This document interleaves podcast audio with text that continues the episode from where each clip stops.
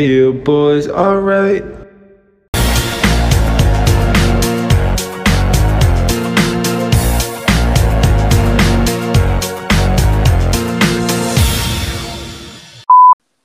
Ladies and gentlemen, welcome into the Backfield Boys. This is yours truly, B. And as always, I'm joined by Jackson Kelly and Lucas Kochevar.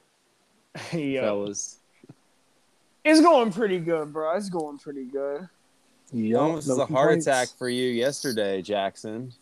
I didn't know about it, dude. I had no idea. Well, you watched the See- highlight video. I did. I watched the highlight video and I did have a little heart attack. Yeah, dude. As a working man, you wouldn't understand. You know, I had to go out and work, and I didn't get home till two in the morning, so I didn't know what happened to my Cardinals. But I enjoyed it. We got the win. That's all that matters. I mean, it's crazy. Kyler's the MVP this year, and he still got to play better, man. I don't know. I don't know. Man, I wish I could relate because I mean, Bama had a great win, and then I had high hopes for the Steelers, and they just didn't show up. I mean, the Raiders are for real, but that was just a painful game to watch, you know, because I feel like the Raiders pretty much dominated from the opening kickoff, and Big Ben looked old and slow, and I mean, Najee did his thing on a. Our offensive line is blocking for him like they need to, and I mean, yeah, we did have a lot of injuries. Oh, on dude, uh, but in preseason, I thought y'all had the best. Yeah, I remember that. offensive. Hey, hey say. now look, now look. I never said we had the best offensive line. It's an under line, and it's still an offensive line that's better than last season's. It's just ta- there's some growing pains. There are, and it's very evident in our run blocking. But the pass blocking's not terrible. It's not. It's just Ben is kind of old.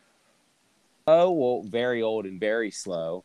And we just need to adjust and we need to keep building and keep on trucking because I mean, something we can be a 10 or 11 win team this year. Last I thought he looked younger than he had in five seasons. That's what you told me.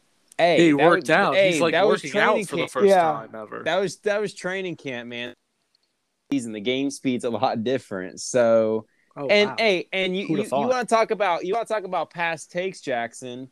Uh, didn't you tell our loyal followers to bet the house on the Cardinals money or not the Cardinals money line, the Cardinals uh, spread, however, which was Yeah. minus I Okay. believe, minus five. Okay. So that would have literally left our loving followers bankrupt if if that, Good. if that my way they can relate to your takes, dude. You broke ass. Let me tell you something, dude. I made a bad take. Okay. Cardinals still won. I was just a couple points off. Plus, gambling's a sin. So don't listen to my takes on that. Gambling is hard, man. yeah, dude. and I mean, But yeah, honest- dude. Who cares about what I said, dude? The Steelers suck. We told you.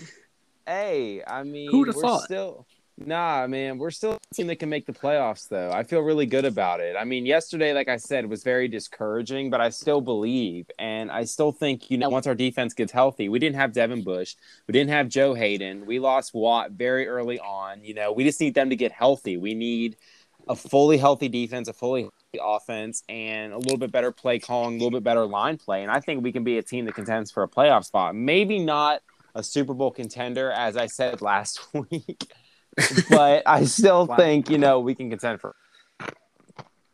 And at least I have Bama, who had, you know, a cardiac arrest of a win, but still a great win nonetheless this past Saturday. Yeah, Barely okay, beat pal. Emory Jones. Yeah, Wow. crazy. Hey, I mean, every team has growing pains. Every team has early season struggles. And Emory had a great game. And Florida's run game and their defense were both very physical and dominated portions of that game. But I think it was that bend don't break mentality of Alabama that won the game that was really impressive, especially in a, such a hostile We're gonna do a. Kentucky beats Florida. Dude, that, that ship on Kentucky sailed, man. I mean, you guys look have Oh, not looked. Yeah, exactly. you guys have not looked right at all. Will Levis, more like He had a trash bad bags, game. Okay, yeah, oh my bad God. game. Literally, boom. Weren't you calling him That was- trash? Will trash That was a- bags. That was a bad one. Will He was a good try. Hey, I I couldn't think didn't of a call rhyme him for trash Levis, bags. I told him I want. I said I wanted him out of the game. and you called him trash. It was a trap game. It happens. Who cares? I mean, On to South Carolina. I mean, you guys should beat South Carolina because they're a pathetic excuse for a football program. You guys know how I feel about South Carolina. I made Yeah, that very podunk clear. school, dude. That's so racist. It's not even funny. Racist? Are you kidding me? South The fake Carolina? USC. Culturist, whatever, dude. Whatever you want to call it. Xenophobic, maybe. I All I know is Alabama is undefeated, uh. still the number one team in the country, went into the most hostile environment in the Southeast, grabbed the W, Really? and right now is sitting on top and still the favorite to win the national championship. So I rest I've literally case. seen Kentucky win in the swamp, dude. It's not that hard to do. I mean, and the Gators are good, but when Kentucky won in the swamp, the Gators were not very good at Yes, all. they were, dude. We went 11 and 2 that year. Well, they weren't nearly as good as they are this year. Okay, I don't want to hear it. The SEC that year wasn't even as good as the uh, SEC is this year. I mean, think about it. You got seven ranked teams, might be eight or nine by the end of the year. I mean, there's plenty of unranked teams in the SEC that could, you know, be in the Kentucky's top twenty-five. Kentucky. You still think the year? Yeah, I think I think we win this week. If we, dude, if we go, win going through Florida and LSU, so that would have us going into Georgia like ranked like 15th probably. Surely to I'm God would that. be ranked 15th, right? I'm so cool with that. like if we beat South Carolina, then Florida, I think if you beat Florida, if you beat Florida, I, I I don't know, you'll be in the 15 range because if you beat Florida, that's a good, that's a really good win. LSU's, eh, like LSU's very meh this year, but I mean, I think you'll be you'll be like probably low 20s. to- I think my like, buddy said we're 27th right now. Here's the thing, though. If you beat, if you go at South Carolina, beat Florida, you play, you play Florida before LSU. So say you go in and beat Florida, that would put you in the top 15. Then if you beat LSU the week after that, you could go up into the top 11, top 10 because a lot of those teams are going to start dropping like flies. Because Iowa plays Yeah. Penn State, one of those two teams is going to lose and drop. I mean, there are going to be teams not only getting upset, but there are going to be matchups in the top 15 where one of those teams is going to have to lose and have to fall. So I think you know going Mhm. into a week you know, week six, week seven matchup, if you're undefeated, you'd have to be in that top 11, top 12, especially in the SEC this year because the SEC is in. I mean, Yeah, it's What about what, hap- I think hey, Achilles' B, what team is happens if we go man. into Athens and wins? Anyways, yeah, Lucas, like you just said. Nah, answer the god, answer the question. And honestly, no disrespect, there is zero chance. Answer the question, B. I would be sh- so shocked. If Kentucky goes into Athens undefeated and wins that game, and now they're sitting at seven and zero, what do you think? This is I like fi- the biggest what if game that's ever happened because that is I- such a I- long I, way. I would put that's number one in the AP poll if they are able to go into Athens and beat the Bulldogs, and not only that, beat the Florida Gators. If they were able to do that, I would put them number one, and I would love that because then we'd get them in the SC championship and take them to town. You know, take them to the Oh woodshed. yeah, you want to take me to town, B? Yeah, you want to do that, dude? You're so weird, bro. he keeps having these comments, man. Yeah, He keeps I dropping don't these know. little You subtle need help. comments every week. You need serious help, dude. Find God. this coming from you, prime example that I've ever What seen coming of the from me? pot calling the kettle black. You what did talk I about- do? You want to talk about comments? You want to see some of the screenshots I have on my phone of all the messages that you've sent in different groups? Whoa. Please. Whoa, Okay. I got I got receipts. Okay, group and I am not happen. afraid of sharing them. Okay. They just bring this show down, so go right ahead, dude. Go right ahead. I don't care. Nah, but man, I want to finish my point about the SEC. Um, looking at it, like you said, Lucas, Arkansas is a team that could surprise many. I mean, not only did they dominate Texas, but they've been dominant in every single game they've played this, so far this year. Tennessee's two and one, Missouri's two and one, South Carolina two and one, LSU, Mississippi State, Auburn. I mean, every team, even if you're a lowly SEC team, I feel like this year you're a team that could win five or six games. You're a team that and there's no other conference that even comes close. And it's crazy thinking Oklahoma and Texas are coming along because you think about it in the next couple years. I mean, right now we're by far the most dominant conference, but you add those two teams into it, it's the end of. I mean, we've talked about this before. It's the end of mo- modern day college football as we know it because conferences are screwed. I don't care how big they make the playoffs. It's going to be if they make the playoffs twelve teams, it's going to be six or seven SEC teams in it every year. If they make like five SEC teams in it every single year, so Make it 16, bro. that is an awful idea. I'm so sorry, man. That is you cannot make it 16 teams. That defeats the that defeats the purpose of a playoff. Honestly, it really does. Because No, it don't. It Every does. playoff It has does. 16. Oh, okay, no, it doesn't. Okay, the NFL doesn't Brandon, have 16. shut up.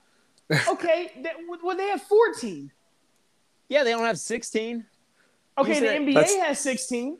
But the NBA is different. Okay, NCAA basketball has 68. dude, professional te- professional leagues are a lot different from college football. One of the things that makes college football so unique is its playoff system. Is the elite club you have to be in to get to the playoffs to win a national championship. It demands perfection in the Out regular of season. amateur athletics, dude. That's so weird. It makes college football one of the nation's most beloved sports. Amateur athletes should be held to higher standards than that of professionals. See, that, that that's such a hmm. weak way to, to like to to because okay, listen.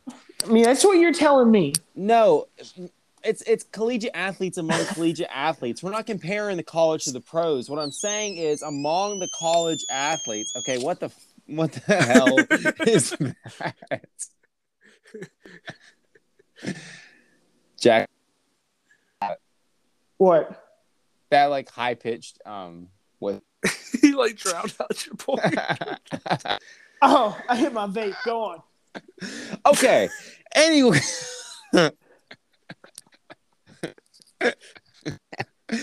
Anyways, back to facts. What makes football so interesting, such a American pastime, such something that everyone loves, something that everyone's passionate about, is that it's a very hard thing to go undefeated in the regular season, finish the regular season with one loss, get into the playoff, win a national championship. You have to go into every regular season game as it as if it is a playoff game. Every game matters. You cannot say that for any other professional sports league or any professional sports league, period. What makes college football so interesting, so unique, is that every single game matters. And if you expand the playoff to 16 teams, what you're saying is Alabama, you can have three losses. Clemson, you can have three losses. Georgia, Florida, same Clemson thing. can't have three losses. I'll tell you that. well, they right could, well they could have they could go 10 and 2 and easily SEC. Eh, I don't know, dude. 16. We're going If we're top going 16. Yeah, dude. I don't know if a I don't know if any school outside the SEC can get away with two or three losses. I But, don't. but but here's another thing. As it's constructed today, and so many blowouts during the college football playoff when it's one versus four, two versus three. You really think that if one team two plays 15, those games are going to be even bigger blowouts, and it's just going to be Who the top eight. It's just Okay, it's at least they kind of got a chance to disrespectful play. top It's- teams. It's- It's disrespectful to the top teams. Dude, Yes, you're an idiot. That point They just makes should no just sense. go beat those teams. Just go beat Then the bad beat 'em. teams like you do. But if you're a bad team, you don't deserve a shot. You earn that shot during the regular season. It makes the regular Yeah, season. Oh my god! Don't you guys play like this? games. Don't you guys play like the Citadel this November? So Uh, New, New Mexico me. State. New Mexico State. Oh, Oh. god! Sorry, dude. I'm so sorry. It'll be Mexico State. disrespectful for Okay, you to have to play. three Texas low level A&M. teams. We play three low level teams, but we play eight SEC teams. The best, con- maybe the best the conference has ever been, or at least, I mean, it's it's one of the best years we've seen from the conference in terms of depth. On top of that, we always go out of conference and play a tough team. We play a Miami, we play a Florida State, we No, play. a did you just Louisville. say Miami- Miami? yeah, Miami's Did you Hey, say dude. Miami? came in ranked 14. Miami okay. stinks. Miami No, came Miami in ranked stinks. four. Shut up, dude. Miami they just suck. lost to Michigan State. Miami imploded. State. Miami imploded because they ran into the freight stink. train that is Alabama. If Al- if Miami didn't play Alabama, imploded against Michigan would've State lost the way North they Do you did. Actually State. believe that? they would have lost to North Carolina that? State or something. I believe that oh, wholeheartedly Miami's because the awful. same Miami's awful. Happened to Florida State. They were the number three team in the country. They ran up against the freight train that is Nick Saban's Alabama Crimson Tide. They lost. and Jimbo Fisher tucked tail and ran out of town because of what Nick Saban did to that team. That, that that's just the facts. I mean, they fell off. And Miami was only losing 17-14 to Michigan State and they were driving. Then dumb turnovers, dumb mental miscues, they came unglued, they choked. Because and that mu- And that wouldn't have happened if they wouldn't have played Alabama two weeks ago. Nick Saban and dude. the Crimson. Yeah. I'm telling you right Nah, here, man. right Dude now. thought he seen the ghost of Patrick Surtain when he pulled back to throw, bro. it makes no sense. It does make sense because when you're demoralized, when you're crushed, when you're embarrassed the way Miami was in week one, you're So going Florida's into a gonna game. die. Is Florida gonna No, just because die they weren't- the they- Florida's gonna fall. they weren't- cliff. It's those week one big games that you play and you get demoralized. Your season isn't the same. It happened to Louisville after Alabama. It happened to Florida State. It happened to Miami, where you come in as a decent team, even a good team, maybe even a really good team. Where your ranking is, you have the NFL talent there. You have talent where the AP poll is ranking you high, saying this is a team that could contend for a national championship. Heck, I know we hate PFF, but one of their writers picked the Miami Hurricanes to win the national championship. That's how much oh, talent Oh, they we have. don't hate PFF. I hate PFF, dude. You love them, and so does Been slandering- Lucas. I've been slandering PFF since day Hey, they- one, son. You're Oh, up like one or two. Up, dude. Don't play with me with that, okay? Do not play I'm with never me with gonna that. play with you, dude. And you promise yourself that. Second of all, don't worry about what I think. If you like PFF stats, say them. I'm just gonna tell you they're stupid. I like one or two. Blind squirrel finds a nut every now and then. You know, one a couple. Yeah. They got a couple. The broken clock is right twice a day, you know? Yeah, the Definitely. blonde hoggaroota tater every now and then. All right, so now we're going to get into our three main takeaways from this past week's NFL action, and Lucas is going to lead this one off. So, Lucas, give us your three main takeaways from this past week's NFL action. Okay, so first off, I think we talked a lot about last week about divisions with the NFC West being, you know, obviously the monster that they are. This week, this week now, I want to talk shift gears over to the AFC West. Now, the AFC West, you know, they they didn't. I think they went two and two this week. You know, LA lost and the Chiefs lost. Surprisingly, you know, those are the two teams that have been picked. You know, to be really really good this year. And I mean, they had really competitive games all up, all, all up until like you know the very end of the game. But the other two teams that won, we talked about the Raiders beating the Steelers there. Well, the Raiders, who would have thought the Raiders would have looked as good as they have through two games? Now they were losing to the Ravens, probably should have lost that, but they pulled out that win off of a good, you know, defensive performance in certain spots. Now Derek Carr is playing really good football as well, and he got a little dinged up there, but hopefully he'll be okay. They beat a really good Steelers defense there that did miss a couple pieces, but they still, you know, did handle their business with no Josh Jacobs you know, Henry Ruggs had a big catch, and that was really impressive. So they played a really good game and beat a Steelers team that went and beat Buffalo last week, and we're riding that wave. And the Broncos continue their success against another bad team, probably the worst in the league, in the Jaguars. But Teddy Bridgewater is looking pretty good. Teddy Bridgewater is looking like the Teddy Bridgewater from the Saints, where he went five and zero. You know, he's winning games he's going, you know, doing just enough to where he's throwing enough touchdown passes and, you know, converting on enough plays where he's putting the Broncos in position to win games. So I think that the Broncos now, I think the Broncos defense is kind of loaded back up and Vic Fangio has those guys playing really well. It wouldn't shock me if the Broncos snagged the seventh Oh. playoff spot there. Oh.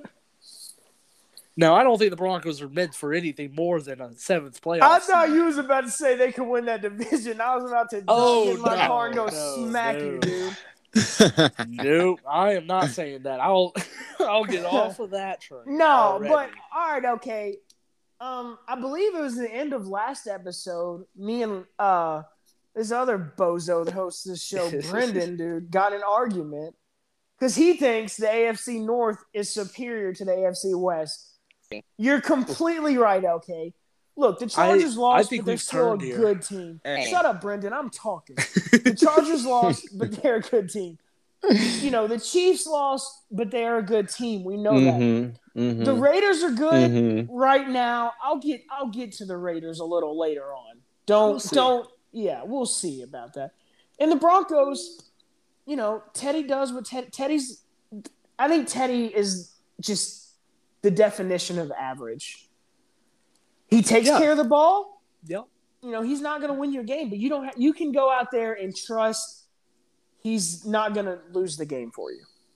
Yeah, So, I think yeah, if I'm you if you have you all the other here. if you have all the other factors going, like the defense playing pretty well ball, you're running the ball decently, the receivers are making great plays, and Teddy's you know not turning the ball over, you can win Yeah. games with Teddy, and I think that's what the Broncos are doing right now. And they come in next week, they have another good opponent, like easy opponent that they should win. So Jackson I- Kelly. I think they got Oh a good my shot God, Brendan Jackson Willoughby Kelly. Listen to me right What, quick. dude? Okay. I, I agree with your Broncos point, except for your point that Teddy Bridgewater is the definition of average. Because before this year, I would have agreed with you. I really would have. But look at what he's done through two games. Okay. 77% completion percentage, 592 yards, good for nearly 300 yards a game, four touchdowns, no picks, a quarterback rating of 120. Okay. The Giants and the Jags. Oh, but that's but point. He has been balling out, and Jerry Jeudy's been hurt. So his best receiver hasn't even been in the game. He's been in there dominating, balling, putting the ball on the money exactly where it needs to go. Okay. It's really impressive he's playing stuff. good. He's playing good. I mean, his best dude. weapon's Courtland Sutton, a really good player, but you know, not not not a household name, not a stud, and he's lighting it. I think Teddy Bridgewater Courtland is, Sutton played good last year. Everyone knows Courtland's a good player. but he's not someone like a Jerry Jeudy that you can rely on as that surefire, bona fide star. I think he had a better year than Jerry Jeudy last year. Jerry Jeudy hasn't impressed me once. Well, not last year. The year before, he was great. Last year, he tore his ACL. But the year before Oh, that, the he had 11, 1,100 yards. But I Okay, mean, but Jeudy, Jeudy ain't done nothing crazy in this league. yeah, because I mean, he's a I second year it, He played player. at Alabama. Oh my god. And he had an incredible training camp, man. I mean, he was pretty much Oh yeah.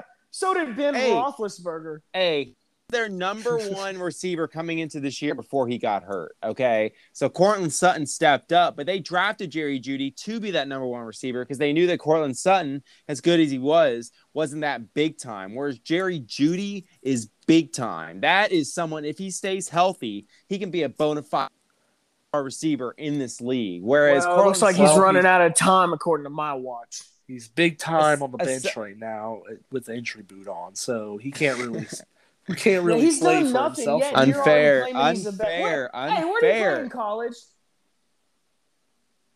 Alabama. Where Jerry? Okay, well that explains your position on this.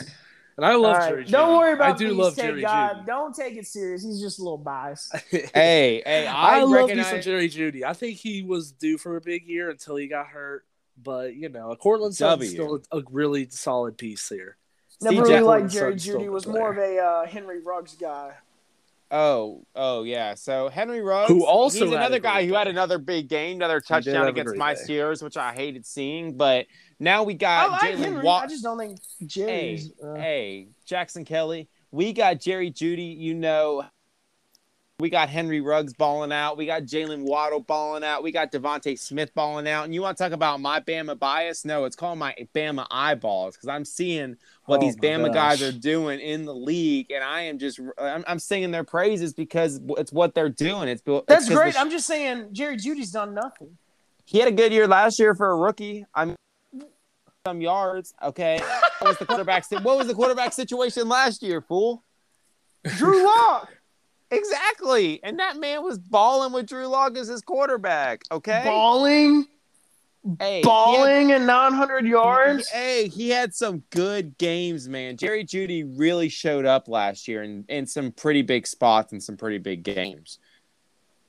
That's like 50 yards a game, Brendan. I don't know if Denver even really had big But he- games per se, but he he It's like was there. 60 yards a He game. was I'm sure. present. he was he was there present. he, nothing Yeah. more, nothing less. Whatever, Uh, dude. I mean, it is what it is. Anyway, It doesn't matter. The clear, the clear point. What Lucas was talking about before Bama Boy had to show up was the AFC West is better than the AFC North. They're the clear second best division in the league. For and now. I agree with him. For now. The AFC West overall is now. really, really solid. For now. Okay. Because the For AFC the North's entirety coming. of the season, guys. Ooh, yeah. Yeah, I'm with Lucas here. Ooh, Lock yeah. this in. Yeah, so really liked what I saw from the AFC West this weekend. And moving on to my second takeaway. Now, I know that the Baltimore Ravens won their game, a, a fantastic game on Sunday Night Football against Kansas City Chiefs. It was a great ball game, really fun to watch, offensive galore. And the Titans and Seahawks also had an awesome game where it went into overtime. A little controversy with the safety, but they figured it out. I think the Seahawks and Ravens are both on fraud watch. Now, I think the Ravens' point is I don't think Hmm. Lamar is. I think Lamar is set in stone, a great player. I think he's an unbelievable talent. You know, the passing is what it is. He can do enough. He can. He makes about one awful, awful read a game. You know, one or two. That's that is what it is. But his rushing is unbelievable. He'll get the ball. Marquise Brown can run anywhere if he gets the ball. So I think their offense is fine. But that Ravens defense, which has been known as like such a normally it's such a strong unit, a strong point of their team that kind of is the backbone that holds it all together. That unit has not played well at all these past two weeks. I mean, they let the Raiders come back into a game in the second half where Derek Carr was looking like, you know, Aaron Rodgers out there running around throwing passes however he wanted. And, you know, Pat, I mean, the Chiefs are the best offense in the league, but there were plays where the touchdown plays were big chunk plays where they couldn't get a tackle to save their lives. It looked like Pee Wee football. Travis Kelce was playing Yeah, I was just about to say. little yeah. kids. Like they they couldn't tackle Travis Kelce to save their lives. Like multiple players. So I think the Ravens defense is very suspect, and I think they would get exposed easily by one of these top playoff teams, and they have to rely on Lamar with Devonta Freeman at running back to carry them. I mean, that's just this seems like a tall task even for a great player like Lamar, former MVP. Then Seahawks, the Seahawks normally do what they did yesterday. They normally do that later in the season. Lose a game. They lost a game at home where they were up like 14 at one point Yeah. Blew over a Titans team. Yeah, over a Titans team that you know didn't look all that good passing the ball. They had to rely on their workhorse Derrick Henry to get them back in that game, and he did. But you know, still they blew that game just straight up. Russell Wilson should have been called for a safety. Somehow he wasn't called down at the one somehow. Political. But justice prevailed, and the Titans won that on a field goal. So the Seahawks, who I normally like to call frauds, are showing that they're kind of fraudulent here in week two already. They scored six second half points with an MVP candidate, quote unquote, like Russell Wilson. I don't know. Smells fishy to me. Yeah, dude, I'm kind of frustrated they lost actually. Because just for agenda purposes, we would have had four, eight undefeated teams, and four would have been from the NFC West. But Mhm. the Seahawks had to go and ruin it. But whatever, dude. It fit. It's good. So yeah. Go ahead, B. no, I, I off for a minute. So what you're saying is you would rather have your agenda pushed that the NFC West is by far the best division in NFL history over having an NFC team, an NFC West team lose that would help your Cardinals. So you'd rather have your Eh. Cardinals have a tougher path to winning the division. To being pushed. Is that what I'm hearing? Is that is that, is that the point you're making? It'd be different. It'd be different if they weren't playing an AFC team. But I mean, we they only play four A, like four or five AFC teams a year. You know, that's one That's of them that really don't have Okay. a huge effect. It'd be different Yeah. if was an N- NFC team. That's fair. Yeah, it's plus this week too, so it's not like massive implications right now. Yeah, Arizona won, so whatever. It's still two. Yeah, you can oh. survive. Yeah, it's okay. But if I'm going to get back to the actual point at hand, uh, okay, I agree. I don't know. I, I see. I can't really comment on the Ravens because I didn't get to watch the game. I Mhm. was working, but I wasn't sold on them completely. I never am. I don't know why. I just don't buy into Lamar. I don't know if it's hate or what it is. I just can't ever buy into him. Um, the Chiefs losing did shock me though, especially Sunday night football. And I believe now, yeah, that was actually Patrick Mahomes' first ever loss in September. So Yeah. that's kind of interesting. And um, in terms of the Seahawks, I think me and you both, I think all three of us said they were kind of the wink link, the weak link in the NFC West this year. Although as the seasons went, I kind of think the 49ers are, but this doesn't come as a huge surprise to me. So yeah, you know, I do I do think that the Ravens are probably the stronger out of them and the Seahawks, but I don't know. It just seems like something where people would be like, "Ooh, watch out for the Ravens and I Lamar will Jackson." say it's hard but for they me fall. to say the defense looks suspect when they played the Chiefs. Like I didn't watch it, but like you're like, hey, dude, the defense looked awful. Who'd they play? Oh, Patrick Mahomes, Travis Kelce, Tyreek Hill. the thing the thing was it was one of those where it's like it wasn't that they were just playing the Chiefs. It's just like they couldn't tackle. Like they Yeah. were the Chiefs were breaking off big gain touchdowns. It wasn't like they drove the field and scored on a three yard shovel pass to Kelce. It was Kelce got the ball after they got pressure and he literally ran over like four people, like four or five people who had like clear shots on him. And Yeah. a dude named Pringle scored a touchdown with like without being touched by any Ravens secondary. It was it was just big chunk play touchdowns that you shouldn't have in the pros. That's why I think it was like very suspect. I- I'll say this, Luke. I agree with your point about the Seahawks. I think they had a great week one and followed it up by one of the traditional Seahawk collapses. And I've always said that about Pete Carroll. You know, great coach half the season, but he loses a lot of games that he should win. Kind of a goofball. Never really liked the guy. Um, when it comes One of to the, the, greatest Ravens, coaches of all time, but okay. that's cat, But we'll get into that. That's another argument, another debate for another day. When it comes to the Ravens, I wouldn't say that they're fraudulent as a team because I feel like Lamar and I feel like John Harbaugh are a coach and quarterback duo that you can always rely on to get a big win. You know, if there's ever a time you down, they kind of rise to the occasion and they can pull off some great things together. But I will say that their win over the Chiefs is fraudulent because that game was a fluke. If Clyde Edwards-Helaire doesn't fumble, the Chiefs kick a field goal, win that game, and it's another view where they kind of sleepwalk sleepwalk through half the game and still end up getting the dub. That's just how the Chiefs have been operating, and I think that their biggest comp see this year is boredom. I think it's complacency, and I think that loss is going to wake them up, and they're going to go on a tear for the rest of the year.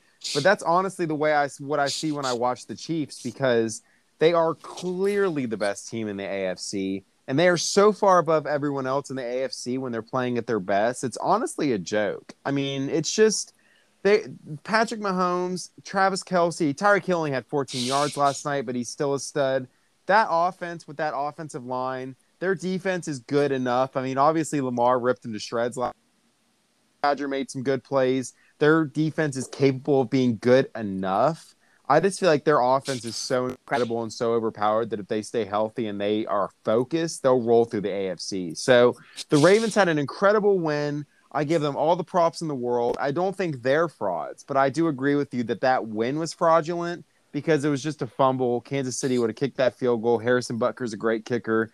They would have gotten that done, won the game, been 2 and 0, fell to 0 and 2 and I don't know. I just feel like the Chiefs, you know, they they get a little complacent sometimes. Their play calling gets a little too conservative. They get a little bit stagnant at times when they shouldn't get stagnant. And it's kind of how I feel about Alabama this year. Like during the Florida game, you know, you get up to a big lead, you're playing great, and then complacency kicks in. You know, you get stagnant. You might have a couple drives stall out. You might let the other team start to come back. And that's just kind of what comes along with being the best team is sometimes there is complacency and especially when you have been the best team or a top two, top three team for the last three, four, five seasons, you kind of get complacent because you're used to winning so many regular season games. You're used to being on top, and teams are gunning for you. Teams are coming after you. So I definitely think complacency played into that, and I think I do think that the Ravens Chiefs game was somewhat of a fluke, and I think the Chiefs are still by far the best team in the AFC. Yeah, I was going to say my last point on the your your point about the Chiefs. I think is fair because I think w- one of the issues with the Chiefs' defense, I think, is, is like you said. I think they get up to a big lead and they kind of they kind of lose an edge to them where it feels like they're really they're an oppor- they're opportunistic defense where they capitalize off turnovers and all this, but like once they're just playing in, back in zone and kind of letting them get whatever they want after a big lead, they kind of lose that edge when it gets close. So the Chiefs do have that issue. They kind of have to like step on the throat the entire game instead of letting it up. So Yeah. I think that's a fair point. And so that'll lead. I'll go to my third takeaway here. We're saying the Panthers, I think, might be a legit problem in the NFC. Now, I don't know. I don't know their path to a wild card spot because, like we've been talking about the NFC West so much, they have a lot of good teams, but and the NFC South has two teams on their own with Tampa and New Orleans, but the Panthers took care of New Orleans rather easily. You know, Too easily, man. like really, like Jameis, your boy, y'all's boy Jameis Uh. didn't play fantastic. And I'm sure we'll get into that. But you know, Sam Darnold did play really solid. And Sam Darnold, I think, with Joe Brady, is showing the potential that he had coming out of college. I think he is. He's not doing too much. It felt like New York was always asking him to make these big plays, like he was how he was drafted at third, but. Where Colin good. was right. really, no. Joe Brady's doing an excellent job with Sam, making him, you know, not make too much of a big decision, you know, make too much of a big play. He's doing a lot of short passes, you know, get into the intermediates So- and letting his receivers and running back make the big plays. Kind of like how Joe Brady made Joe Burrow look like a number one pick. Oh my god. He was just a passing game. I mean, I'm just He wasn't saying. even- hey, he I'm wasn't just even saying. An offensive coordinator. He was. The he wasn't the offensive coordinator, but he was the most influential guy uh, in that in that coaching room for that offense during the 2019 LSU season. There's no doubt about it. He went in Well, yeah. and changed the way LSU played offense. And it's no shade to Joe Burrow. I just don't think that he was nearly as good as he was as that LSU season was because that was just magic. I mean, he just kind of had the magic that year. He just had something in his back pocket. Um, you know, by far the best quarterback in the country. And I'm not saying he's not going to have a good NFL career, but he's shown a lot of inconsistencies. And it's not to say that he won't. I mean, let's get Zac Taylor fired. and Let's put Joe Brady up in there in Cincy, and let's see what happens. Let's see if it was. Let's That's- see if it that- really is the coordinator. I would. That's one of the Oh, things I'm kind of looking out for. let's see if that happens. was I don't know. I could see it. I mean, I don't want to talk about another man's I can see job, it. but you know, that's a tough little situation Hey, there. so- it's our job to talk about other men's jobs. So, Yeah. you know, we, we got to call it as we yeah. So I think that's. A Why do you say things like that? that was. I was gonna- I was, I was just rolling, following up with Lucas. I was I was following up with gonna keep it Lucas said, Jackson, you got a problem yeah, with you know what you was doing, dude. Getting under your skin, right? Oh man. yeah, I'm riled up, dude. Anyway, Pause on me, but you're talking about being riled up. Okay, like is, is that is that kind of pot calling kettle black part two? I don't know. Let me get back to the subject at hand, please. Uh, yeah. Ask I me think for the Panthers permission. are okay. Oh. I can have you off this show tomorrow. Don't push oh, me. Man. Oh, oh, really? yes, dude. Yes. Don't push me. You pushing me? Okay, that's first of all, and you owe me twenty dollars because the Packers walked all over your Detroit Lions. I'll gotta get hit it my- to you. Okay, get it to me. Okay, 'Cause I'm showing you who's it. Okay. Oh gosh. Oh my gosh. Anyways, the Panthers, they look okay. They were okay last year. I'm not ready to buy in yet. That's it. I don't I, I- don't know. Yeah. Like, dude, I don't Another know. thing. Matt Rhule just don't look like a coach to me. That's like he looks like That's he looks fair. like you know an NCAA coach who goes ten and 2, 11 and one every year. He doesn't give me NFL coaching vibes. So He I looks like- don't. he looks like the general manager manager of a Zaxby's to me. Yeah. oh, dude, I worked at a Zaxby's. You know, a guy that kind of looks like him. Oh, uh, like I feel like That's he'd come over and shake your hand and ask you how your meal's going. You know, maybe give you like five dollars off. your- Coupon. Yeah, exactly. brings yeah. That fits. cookies out. That fits really well. You no know, man. He always wears a button up. Yeah. a little quarter zip over it with the Zaxby's embroidered on it. You know. It's like a flannel Zaxby's. Yeah, Zaxby's shirt. no, but but I- be a pervert too. Pause. You want to talk How? about me, Jackson? Man, you're just see as bad as I am. coming This- in and oof. Have you worked in fast food, dude? Me? Yeah. No, I have not. I've had a Okay, lot of so friends wouldn't work at. Chick Fil A and No, hate so, it. Though. no, I don't understand. Some of them dudes like get way Dude, too friendly. look, look, I'm just saying, you have the 40 year old, the bad high school girls work there. They come in- oh, they, yeah. they, they be making comments. they comments. pick and look- favorites, man. because you got to look, they're trying to be friends with the high school boys that are working in the back. So they'll be making comments. You'll be like, dude, what? You got a wife at home, man. yeah, your son is older than the girl you're talking about, bro.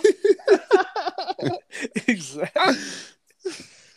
Oh, bro, that's exactly right, man.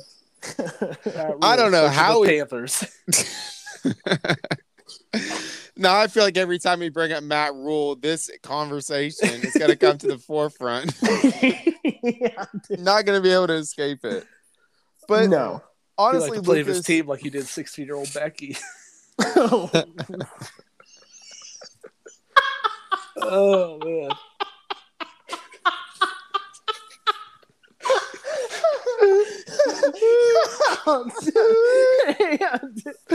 yeah, yeah, he loves the backfield, boys. I'll tell you that right now. Oh, Gosh. oh my god. But no, Lucas, honestly, I agree with your point. I mean, the Panthers are one of those teams where we didn't really come in with high expectations. Actually, had them as one of your sleeper teams in the preseason, and that was a great call because I mean, the way Matt Rhule's coached that team's been very impressive. Sam Darnold. Christian McCaffrey looks great as always, coming off that injury. Um, yeah, the Panthers are a really good team, and I mean, they might be you know eight, nine, nine, and eight by years they've you know handled their business, done a really good job, and dominated a Saints team that we all thought was an elite team in the NFL this season. And that defense made made my guy Jameis look lackluster. And I still am on the Jameis. Thousand and five percent. I still think Jameis is the real deal and is going to have a great season. One bad game is not going to set that off the rails. I'm telling you right now. Jameis Winston. I will say on both sides of this, don't overreact because division games are really different, though. That's Yeah, I that is agree. true. Because with them being in the same division, I wouldn't overreact on either side. It's just how dominant it was was kind of surprising. But Yeah, the 'cause outcome I- itself is not nothing to get too worked up about. Yeah, because I mean, I was talking about Sam Darnold stuff, but I didn't even mention the defense did look really. The defense really slowed down a Sean Payton offense. Like taking outside, like taking away, you know, the Jameis factor. Sean Payton normally looks really good against you know all the division. yeah. And so the Panthers really kind of shut that down. And I mean, Brian Burns is a stud, and uh, Jaycee Horn got an interception. You know, I mean, it. I the Panthers, I you can see something being built with them. It's very evident that they are actually they look competent compared to like last year, where they didn't you didn't really know what was happening week to week, but now they kind of you know you kind of figuring it out. They ride C Mac and. You know the defense plays really well and gets pressure and leads to the turnovers. Man, God, God bless Jaycee Horn. I'm telling you right now, that man had Brittany Renner at the game, and Oof. I don't know if he Oh, learned God. anything from Oof. P.J. Washington, but I, Oh, for him real quick, He man, just that- signed that contract, man. He just signed it. was she there for him? she was there for him. That's what the streets are saying, man. That, that, that, that- that's what I'm hearing. Dude, I remember when she started Oh, showing up. She started showing up to Rupp Arena when P- PJ was still in college when she started coming Oh. around, and I knew people were like, I heard people like, "Yo, this is bad news for PJ." And I was like, "What do you mean?" Mm. And then it all happened. They Man, he got put in prophesized it. He got to put that Yeah. money away. yeah, dude. Oh. That money away now. oh my man. God, man. Sure. I, mean, I got a little bit of money. I don't know what she's doing this weekend, but whatever. She had my next two paychecks, bro. but you might need three instead of two for that one. I mean, I, Oh yeah. I don't know, bro. I had a lot of overtime on this one. All right, and now it's time for my three takeaways, and I'm starting mine off with that bad man that is Aaron Oh Rodgers. 22 of 27, 255 yards, four touchdowns, four touchdowns. That's 81% completion, 9.5 yards per attempt, and four touchdowns. This man heard all the vitriol from Jackson Kelly. He heard all the vitriol from Skip Bayless. He heard the entirety of the sports media giving off, giving up on him, trashing his name, saying he was done. And Aaron Rodgers responded. Aaron Rodgers showed why he is a top five, nah, scratch that, top three quarterback to oh ever Oh play the game of football. Okay. This man showed up and he showed out. And I know it was against the Lions. I get all of that. But this man made some of Shut the up, best throws I've hold ever up. seen tonight. Okay. How This many man yards was did you la- say? He had 255 yards on So 27 attempts. 255 yards, one touchdown a quarter against arguably one of the worst teams in the NFL. Dude, he played back? the he played the best game a quarterback has played this season. I'm sorry. Oh, The throws he was making, that is- the throws he was making, it's Did an you eye see test. Kyler yesterday? Turning the ball over, yeah, Two I did. interceptions. He Aaron also had 400 Rodgers on a throw to you see Tonyan. Brady That, yesterday? I know you saw that throw to Tonyan, okay? I know you saw that throw Oh. to Davante Adams. I Did you know see that saw throw Aaron- to Christian Kirk? Did you see that throw? Yeah, but it wasn't as good as the th- throw to, to Robert Tonyan. I'll No, it wasn't right as now. good. It was I'll twice tell as you good. that right yesterday. now. It wasn't as good. It was twice as good. Aaron oh, I watched Tom Brady eviscerate my team yesterday. He he he did that yesterday. Okay, Lucas. No yeah, Aaron, Tom Brady behind like a D3. perfect line with the best wide receivers in the league. Little Tom Yeah, Brady throwing against five one of the worst yards. defenses. I'm with B on this one. I hate to, but All come right. on, Lucas. Your defense sucks. Right. It's bad. but- Hey, but all I'm saying about Aaron Rodgers, okay, I'd put up 400 yards from quarterback against the Falcons and This rush for man- two more. This man played a flawless game of football. He responded to a world of criticism last week. He's back, and the Packers are back. He's Aaron back? Jones, Aaron Jones, four touchdowns today. Okay, one rushing, back. three receiving. Davante Adams, eight receptions for 121 yards. The Packers were on fire in this game. They showed 250 yards, and he's back. Good. he's I- back, if man. if that's he what being incredible. back is, that's if almost that's 10 what yard- being hey, back is, I that's feel really good 10 about the NFC this year. That's almost 10 yards an attempt. That's four touchdowns. That's a guy playing a flawless game of football, putting the ball putting the ball exactly where it needed to be. It's on his I mean, he had three he had four touchdowns through three quarters though. That's the thing. He had the four touchdowns through three quarters. He was balling out. He came into that game with the mindset that he was going to take over. They were down 17 to 14 at halftime, okay? Aaron Rodgers responded. Aaron Rodgers answered the bell. He scored 14 points in the third quarter. He was on the he he was the man. He was straight up the man. He was. He wish he did was his your man. job. Oh man, shut up with that. I'm getting real sick of you spouting all that off. Oh, Rodgers proved you wrong, Jackson Kelly. He He proved didn't you prove me wrong. he beat the proved you Lions. wrong. He proved you wrong. You said not only you bet me twenty dollars. You told me not only were the Lions gonna win, but the Lions were gonna walk all over the Green Bay Packers. right, you dude, said I- Aaron Rodgers I- I was mean- trash, and I want you to Okay, answer I was that. wrong about the Lions. I'm but not, you're wrong about Aaron didn't Rodgers. Say it. Say it. I'm not wrong. I'm not wrong. Oh my You know god. funny? 250 I feel is like, the oh one- worst. I feel like God. one of the takeaways you- every week is going to be if we're about going, Aaron if we're going by this, by how they perform against the Lions, then I guess are we going to ready to start the Jimmy Garoppolo's better than Aaron It's Rodgers? the eye test. Aaron Rodgers was making perfect Eye plays all over the field. The dime to Davante Adams, the dime to Robert Tonyan, the dimes all over the field to Davante Adams, more to Robert Tonyan, to Aaron Jones, to Randall Cobb. This man was dropping dimes all game long. And well, it if he's just dropping silly. dimes, then why do I need your two cents, idiot? I don't need to hear you talk about him all the time. he's not that great, and he's washed. He is that You're- great. you're he's, he's won he's MVP MVP last year. candidate. How You're is saying he washed? candidate? How is he washed? He won MVP last year. That 'Cause doesn't make best- sense. You're acting like a great game is 250 yards. It's not about the yardage. Four touchdowns, no picks, making the perfect throws he did. They they, they were managing the game after three quarters because they were already up a ton. He had four touchdowns through three quarters. The man was balling out. The man was putting on a show. Against the Okay. Lions. I don't care who it is against. Aaron Rodgers balled out. He played a perfect game. He had 145 quarterback rating. This dude was great. Yeah. And MVP speaking this season. Mm. quarterbacks, I'm going to my second point. The New England Patriots, they're legit. le- And I hate to say it, but their defense looks great. Mac Jones looks great. Damien Harris looks great. James White looks great. They're a team that Bill Belichick has coached up. They're a team that picked up picked off Zach Wilson four times this past Sunday. Four interceptions for the second pick. And he played like trash. He did. But he also got sacked Yeah. four times. He was under constant duress. And the Jets have a pretty decent surrounding cast around him. They are one of the worst teams. But I feel like if you put a Mahomes on that team or you put a, a- a- another, you know, good quarterback on that team, they'd be a decent competitive competitive team. But the Patriots are something serious, man. They really are. And I hate to say that because I hate the Patriots.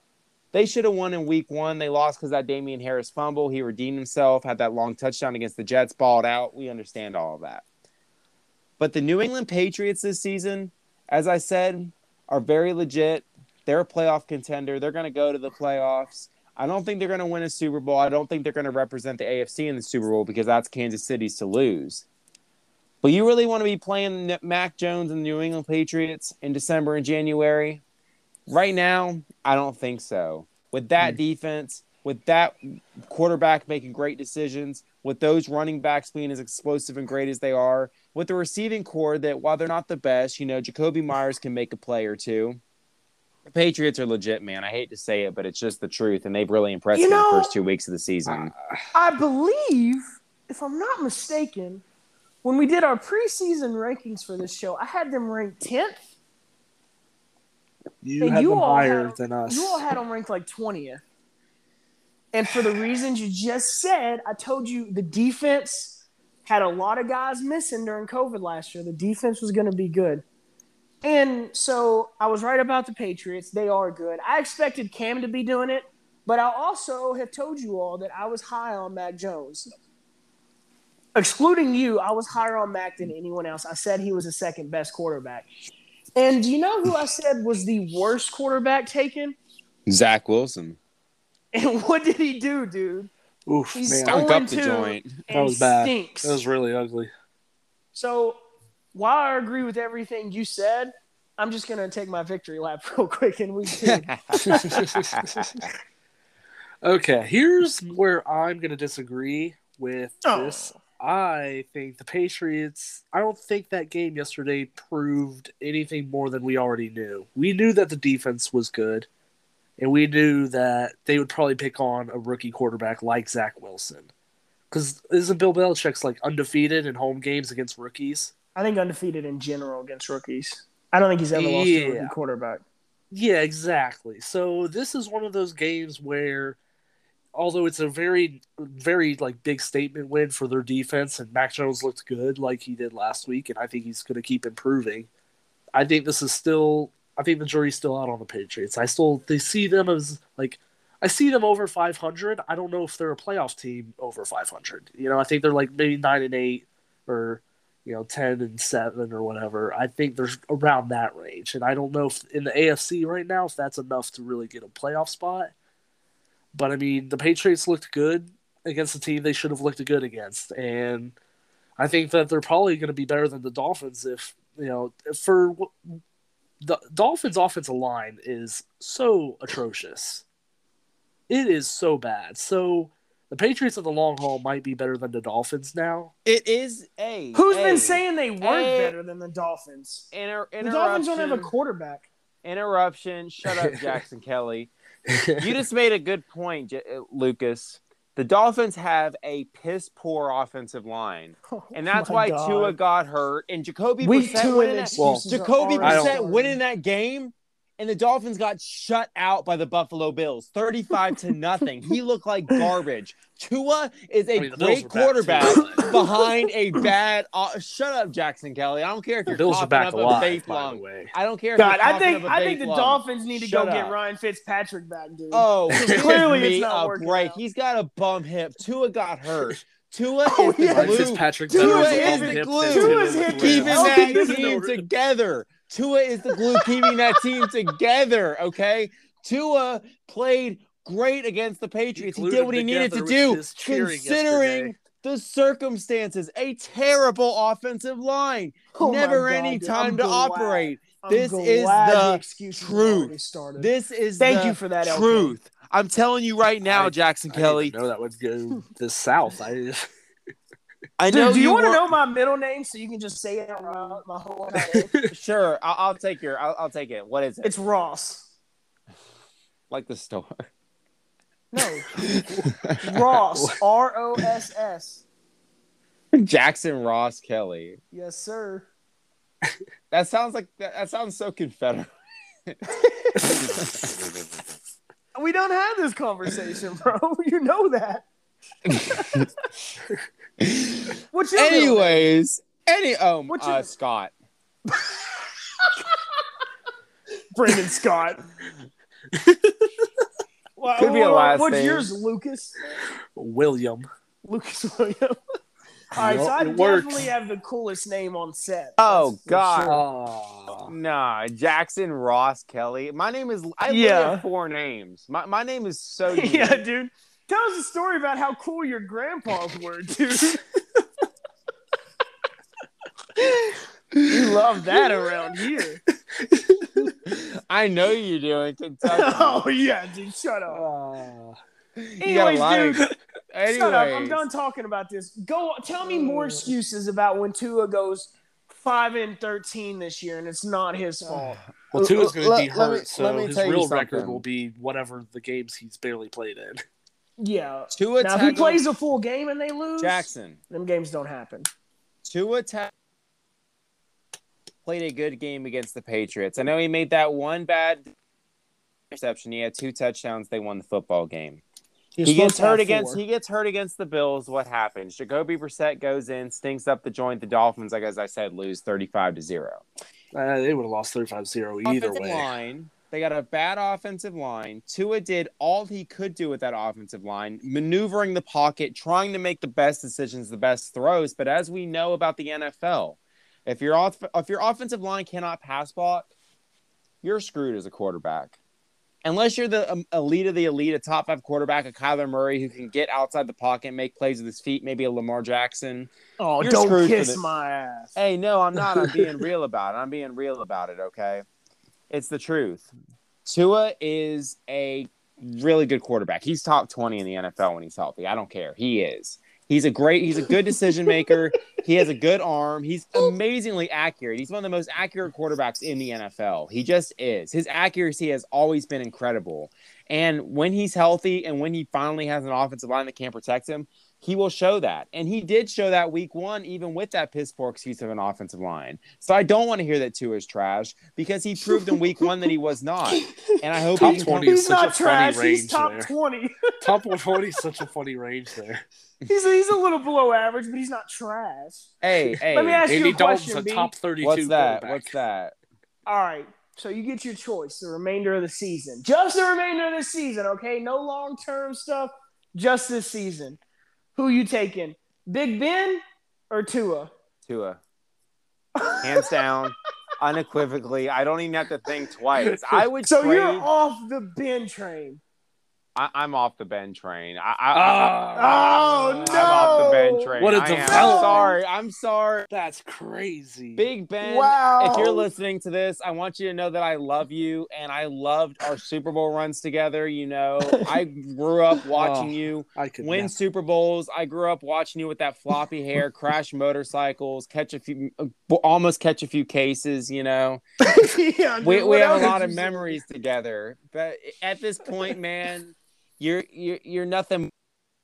manager, and I think we can still have a good season together. But I, as right now, I, I don't believe in Ben whatsoever. I would take Tua, I would take Mac over Ben in a heartbeat. I would take Oh, Joe I'd Burrow take over. Mac easily. Oh yeah, I would take Mac over any rookie Yeah. quarterback. He's better than Trevor Lawrence. Yeah, I don't know He's better than. Trevor Lawrence. He's better than Zach Wilson. He's better than Justin Fields. He's better than than Trey Lance. And he was better in college last year. That's the funny thing. He was the best quarterback in college football last year, but just because he's kind of unathletic and looks like a frat boy, nobody really thought that he would be, you know, yeah, Trevor, Trevor don't look like a frat boy. Zach Wilson looks like a frat boy. No, 100%. looks Trevor Yeah. Lawrence looks like he lives in like the you Daddy's know- money. Yeah, Trevor Nah, Lawrence Trevor looks like Lawrence he's like has, Tarzan. like- Then. Trevor like he lives in Lawrence the has jungle. that dude that uh, you ever go to a frat party and there's that one dude that always brings acid. That's Trevor Lawrence.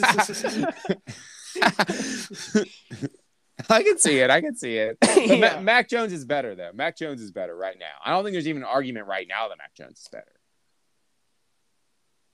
I don't know. I think Trevor's in a way worse situation. I think he's played pretty good for what his situation is. Yeah, but the situation Yeah. doesn't make him make bad decisions. The situation doesn't make him throw the ball to the other team, throw 50 yards over a receiver's head, just just make really rush terrible decisions. Your situation doesn't dictate that very much. I mean, it just doesn't. Especially Trevor Lawrence, you're supposed to be coming in, you're supposed to be a superstar. You're supposed to be a superstar of the highest order. You're supposed to be a guy coming in, one of the best quarterback prospects of all time, and you just haven't lived up to it yet. And yes, it's only been two games.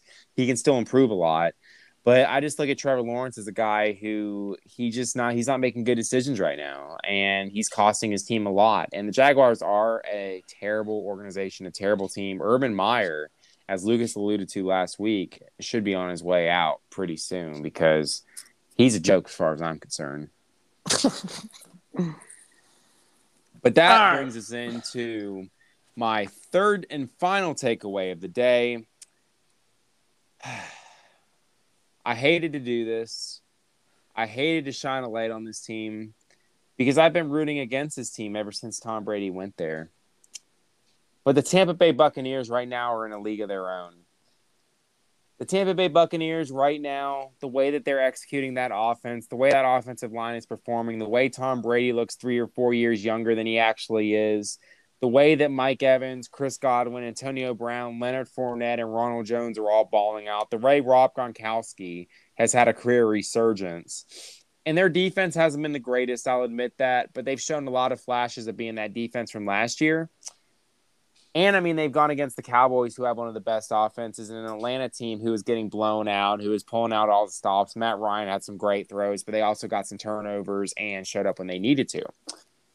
So, with all those factors coming in, I just feel like right now, you know, the Chiefs are still my Super Bowl pick. I still think the Chiefs are going to win the Super Bowl, but right now, the Buccaneers level, and it's just scary, man. Their their offense, as I said, is just clicking on all cylinders. Their defense still has that explosive those explosive tendencies. They still have, you know, the potential to reach the level they were at last season, returning all 22 starters.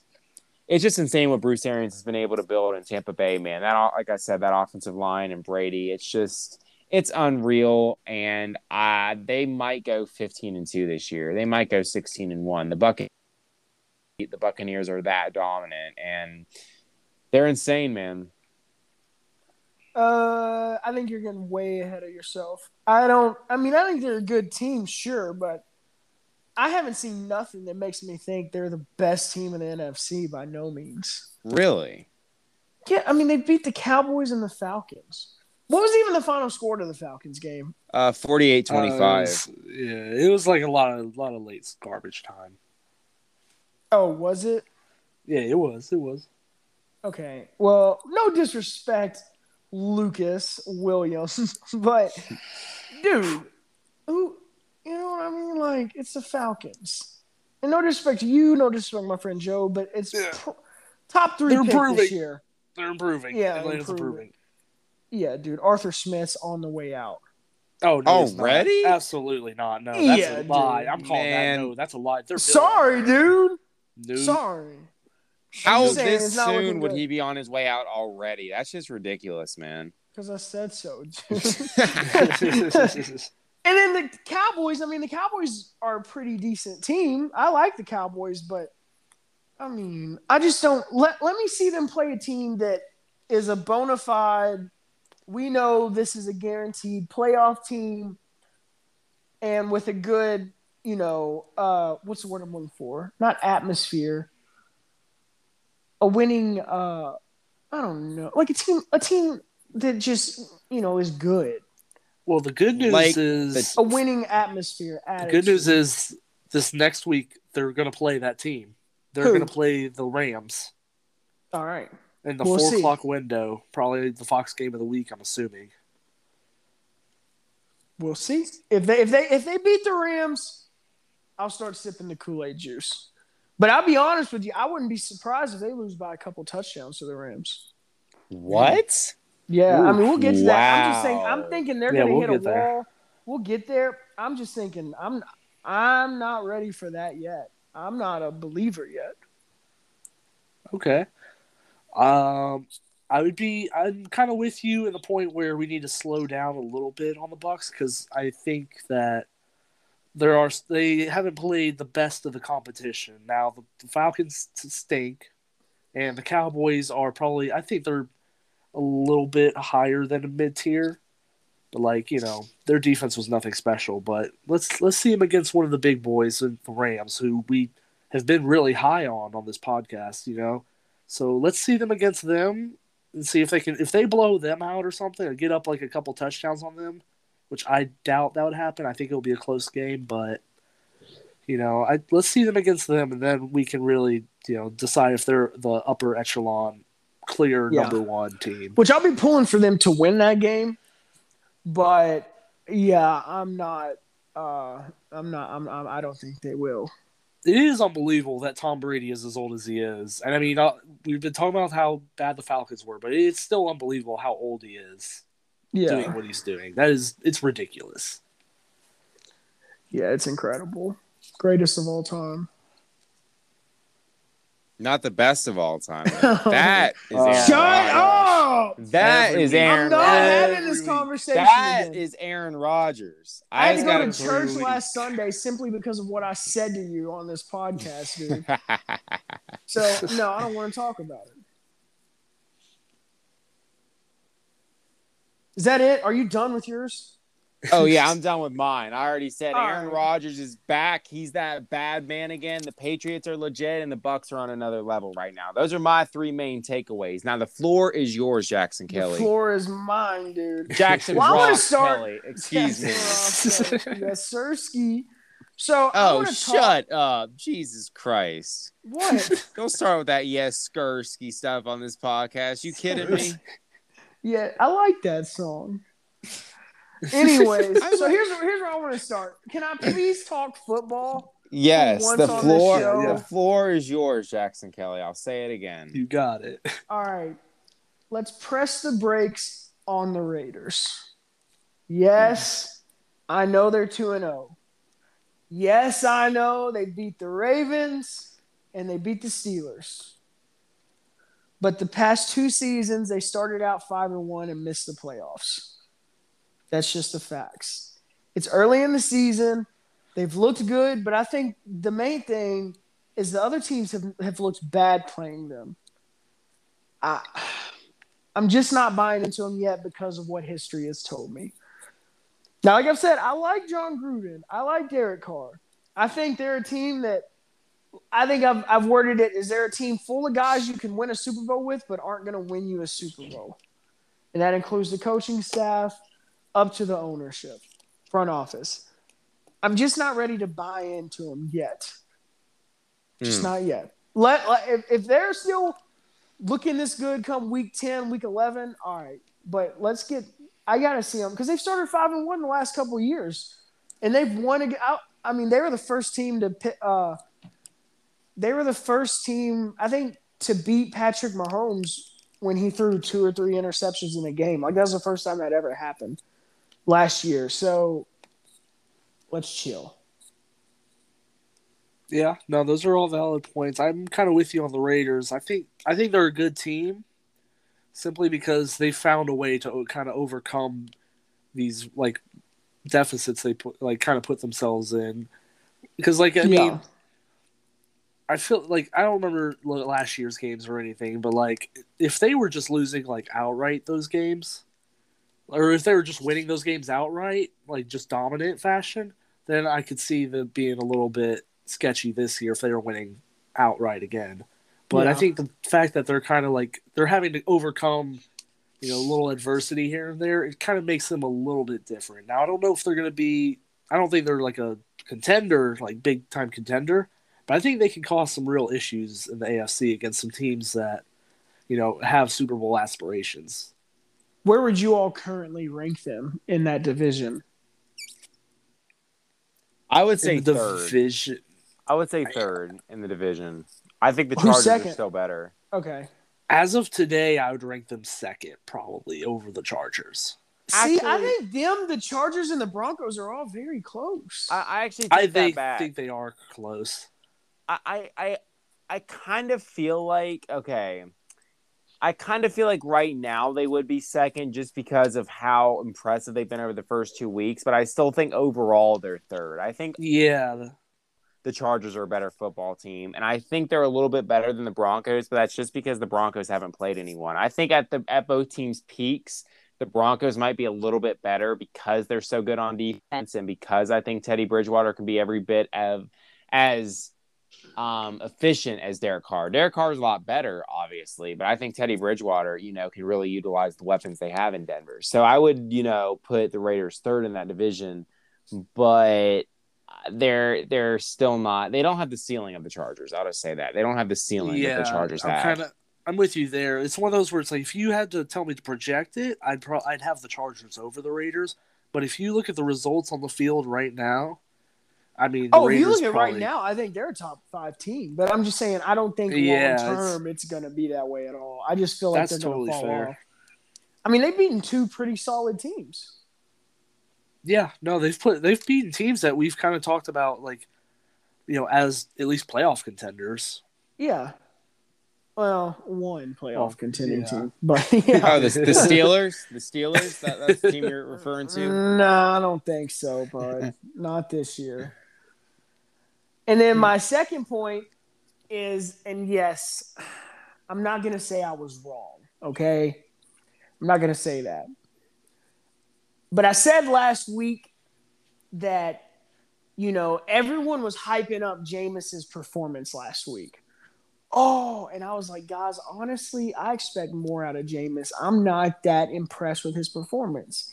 Yeah, he had the five touchdowns, but he had 140 yards. You know, and so this past week, he didn't play good. That team didn't play good, and so I don't want to say I've been bamboozled by the Saints, but I don't know how to feel. I'm not as confident anymore at all. Jackson, do you remember what I said to you last week about the Packers and Aaron Rodgers? R E L A X. So I'm saying I'm not trying Relax. to overreact, but I'm telling you, dude, he's not he's not lived up to expectations for me this year yet. At he all. has five touchdowns and two picks. Okay, I know that he only had 155 yards in week one, but the How many game yards do you have script. in week two? Uh, um, I think he had about. Because Because I know in the fourth at one point he had like 87.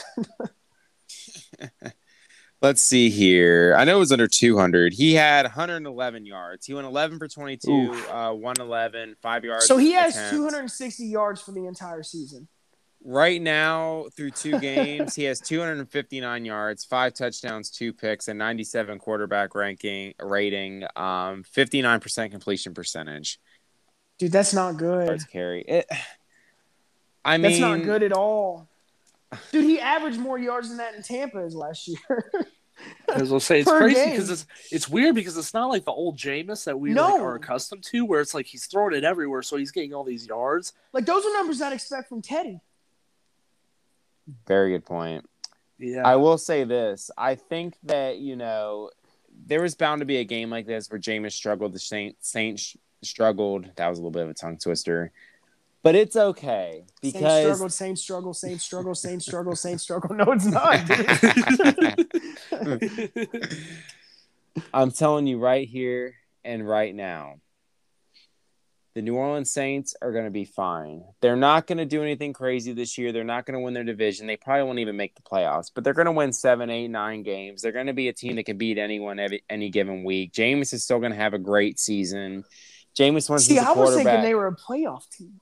See, they could still be a playoff team, but the problem is you play in a division with the Bucks, who are just going to dominate everyone. You play in the NFC with so many good teams this year. I mean, the NFC West probably has three yeah, of but those we're wild not talking about alone. the Bucks, dude. We're talking about the Panthers made them look like fools. Hey, but the Panthers have had a really good season. I mean, we have to give them that credit. Through two games, they've looked like a team who is really good, and they've looked like a team who could spot. But that NFC West, man, I mean, those three playoff spots are probably going to be sewed up by those three those three teams that don't win the division out there. So the way I'm looking at it is the Saints won't have much of a chance anyway if they did win nine or 10 games because the I mean, say the winner of the NFC West wins 13 games. The 49ers, the Seahawks, and the Cardinals, say I'm assuming the Rams won the division. The Cardinals, um, 49ers, and Seahawks all won 11, 12 games apiece, even 10 games apiece. That makes it really hard for a team like Carolina or even a team like New Orleans, who's inferior right now to Carolina, to get into the playoffs. So I'm not going to judge Jameis' success of whether they make the playoffs or not. I think he's going to, you know, rebound really well from last week. I think he's going to do some really great things. A really good season and be New Orleans starting quarterback for, you know, I think I think that they're going to end up signing him to a long contract. I really do. I think he's going to be their quarterback for the next 5 or 6 years. I think he's still really young. I think he, he fits really well with their building there and they're never going to be bad enough to be in the top 10 picks to get a, like a, tr- stud transitional quarterback. I think that he's going to be there for a while. And I really do believe in Jameis still. I'm not going to overreact to one performance and say, oh, Jameis is done because I heard that with Aaron Rodgers and he responded. And obviously, Jameis Winston is not Aaron Rodgers, Yeah, I say. but he showed a lot in week one and he's still a very talented quarterback and he's still a really hard worker, probably one of the hardest workers in the entire NFL. he has a great work ethic. He does. He has a great work ethic and he's never given up. He's always been really, you know, Yeah, mentally tough. And I remember you were on the Jameis train because of a speech you gave to an eighth grader. Hey, I've been on the Jameis train a minute, man. I've liked Jameis Winston a lot. I've liked Jameis Winston since they beat Auburn in that 2013 national championship game. I fell in love with Jameis Winston ever since he threw that touchdown to Kelvin Benjamin Fell in in the back. Well, you know what I'm saying, dude. Okay. Okay. Get your mind out of the gutter. Okay. It's not out of the gutter, dude. I think it's a sweet story. Seems like a family tradition, Willoughby Ray, bro. you know all about that, Ross Oh, Kelly. What's wrong with Ross, dude? It was my grandpa's first name. I'm glad you're making fun of it. Regardless, great pop ball. My bad. Uh, yeah, I, I like Jameis. I mean, I I said one of my worst takes. I said Tampa Bay made a mistake taking Brady. they should have kept Oh. Jameis. I I recently deleted that tweet, but the bottom line is this I think I still believe in him, but I was seriously thinking they were a playoff team. He was going to be a top 10 quarterback this year. And that's just not the case. And you called him an MVP candidate last week. So don't get all, ah, my expectations were too high. Those are your early. words, not mine. He still can be. Okay, he has five touchdowns through two games. Still, I know he played terrible last week, 50 but, he- yards. but man, he can rebound. He has okay. One bad game This is doesn't great. change that. He This can is still so Kyler has 700 yards right now. This is so fun hearing the Jameis Winston doubt. I love it. I love the Saints' failure. I was a Hey. Panthers fan, like for a little minute there on Sunday. Hey, hey, Kyler Murray's on another level right now, Jackson. That man is something serious. Like I, I'm just giving that to you Oh. right now. He he's something He's so serious. Special, dude. Oh, and Gus Johnson calling the game was so lit, dude. I love Gus Johnson. He's one of the I best. didn't realize he was calling NFL games again. Yeah. So I feel like he did it for a minute, right? No, he hasn't for a while. He's been Yeah, like he pretty much back. just like Ohio State and everything on Fox for college. Yeah. Yeah. He's calling the Cardinals game next week too. Oh, that's awesome. Oh, dude, and we play Jacksonville, so I'm sure we'll have like at least one or we'll have one or two long touchdowns. I'm He'll hoping. be at like, least. "Yeah." Do the whole thing. yeah. Dude, that throw Yeah. Kyler had off his back foot to Christian Kirk. That was crazy. That. It was like it was, Dude, them fadeaway throws scare me. That's the second one he's done. That's like a He just lobs it up. I know, dude. The greatest thing I've ever seen. And I'll get to my last point now. Um, dude, this is gonna be a fun year. Like I know that sounds crazy, but like or lame for a point. But I genuinely don't know if we're gonna have a team that steps out away from the pack this year. I really don't. I mean, right now you say the Buccaneers are the team that's hot. Um, they've beaten two teams that one might make the playoffs, one might have the first pick next year. The Chiefs, you know, they lost to the Ravens, who lost to the uh, the Raiders. You know, the Bills lost to the Steelers. We don't. I mean, I don't know, dude. I was saying last week, I was like, if the Titans beat the Seahawks, I'm gonna be walking with my chest out wide. That happened, but the Cardinals barely escaped a win over the Vikings. I just feel like there's so many good teams this year that I really think, especially the extra game, this is to be like a historic season. Yeah, I I think I totally agree with that point where it's like because there's teams where you like see them after week one, like the Steelers, for instance, where you're like, man, that defense looks so dominant, and Big Ben looks pretty good. You know, they beat a really good Bills team on the road, and then you come back and lose to the Raiders, who we didn't think the Raiders would be like anything that special. Yeah. You know, it's like it is very just seems like a lot of teams that like have been pretty bad. They're kind of you can kind of see a little bit of them turning the corner. I don't know for to be like long term winners, but they're winning these games now. Where Yeah, exactly. You're seeing the teams that have struggled over the last couple of years finally find their groove, and you're seeing a lot of teams, no disrespect, be like the Steelers that you can see are kind of starting to, you know, they're heading towards a rebuilding phase. They're just trying one last time. they're they're the era's coming to an end with certain quarterbacks. Yeah. And you can see some of the young talent coming up and really showing that they're here to stay. Yeah. argue for the next 30 minutes that the Steelers are anywhere close to a rebuilding phase, but At Yeah, least a quarterback change. You can at yeah, least say quarterback quarterback change, yes. A quarterback change, yes. Figuring but out our defense stuff. is young and I think great. y'all's defense is straight, but I don't think your wa- your offense is like Dude, we got three great young receivers. We have a great young running back. We have a young offensive line that's going to get better from here. that you said okay? was rebuilding. You said your offensive line is rebuilding. but we're not phase. When we get a new quarterback, he's going to have a great team around him. He's going to have an even better team around him than Ben does. So as long as we find that quarterback, I'm not concerned. But to address your point, I do think that the Chiefs and the Buccaneers are by far the best teams when they play at their peak. But there are so many good teams out there where if the Buccaneers or the Chiefs weren't playing at their best, like the Chiefs against the Ravens, they could very well lose. But I do think when the dust settles, we get into January. I think the the cream is going to rise to the top. I think teams like the Chiefs and the Bucks are going to separate themselves from the pack. And I mean, my preseason NFC champion was the Green Bay Packers. And after week one, that didn't look terrible. But after they're showing against the Lions, after them showing that they can go out there and play like the Packers that we're accustomed to seeing, they could be a team that rises to the top. So you think the- they can win the NFC? can they?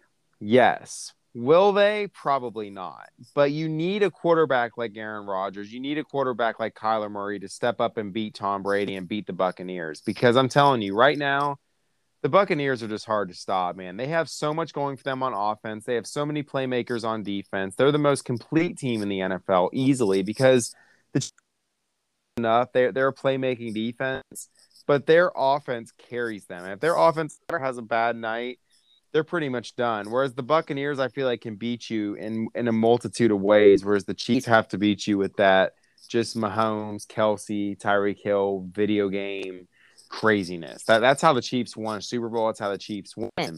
Remember that game they the year they won the Super Bowl against the Texans. They fell down huge in the first quarter, came back, won the game. It was literally like watching the game on Madden. It was just insane. I mean, the Chiefs are a video game team. But Oh, yeah, when it comes they to the Super Bowl, I think every single game in the playoffs they were down by more than ten points. Yeah, came back and won Yeah. them all. It's Yeah. insane. Like that's just the brand of football they play. But I do agree that right now the parity is incredible in the NFL, and I think overall the parity is incredible in the NFL. But I do think that when the cream will rise to the top, and the Chiefs and the Buccaneers are still both safe bets to at least get to the um, championship weekend. I would say the Chiefs. Yeah, I don't know about the Bucks though.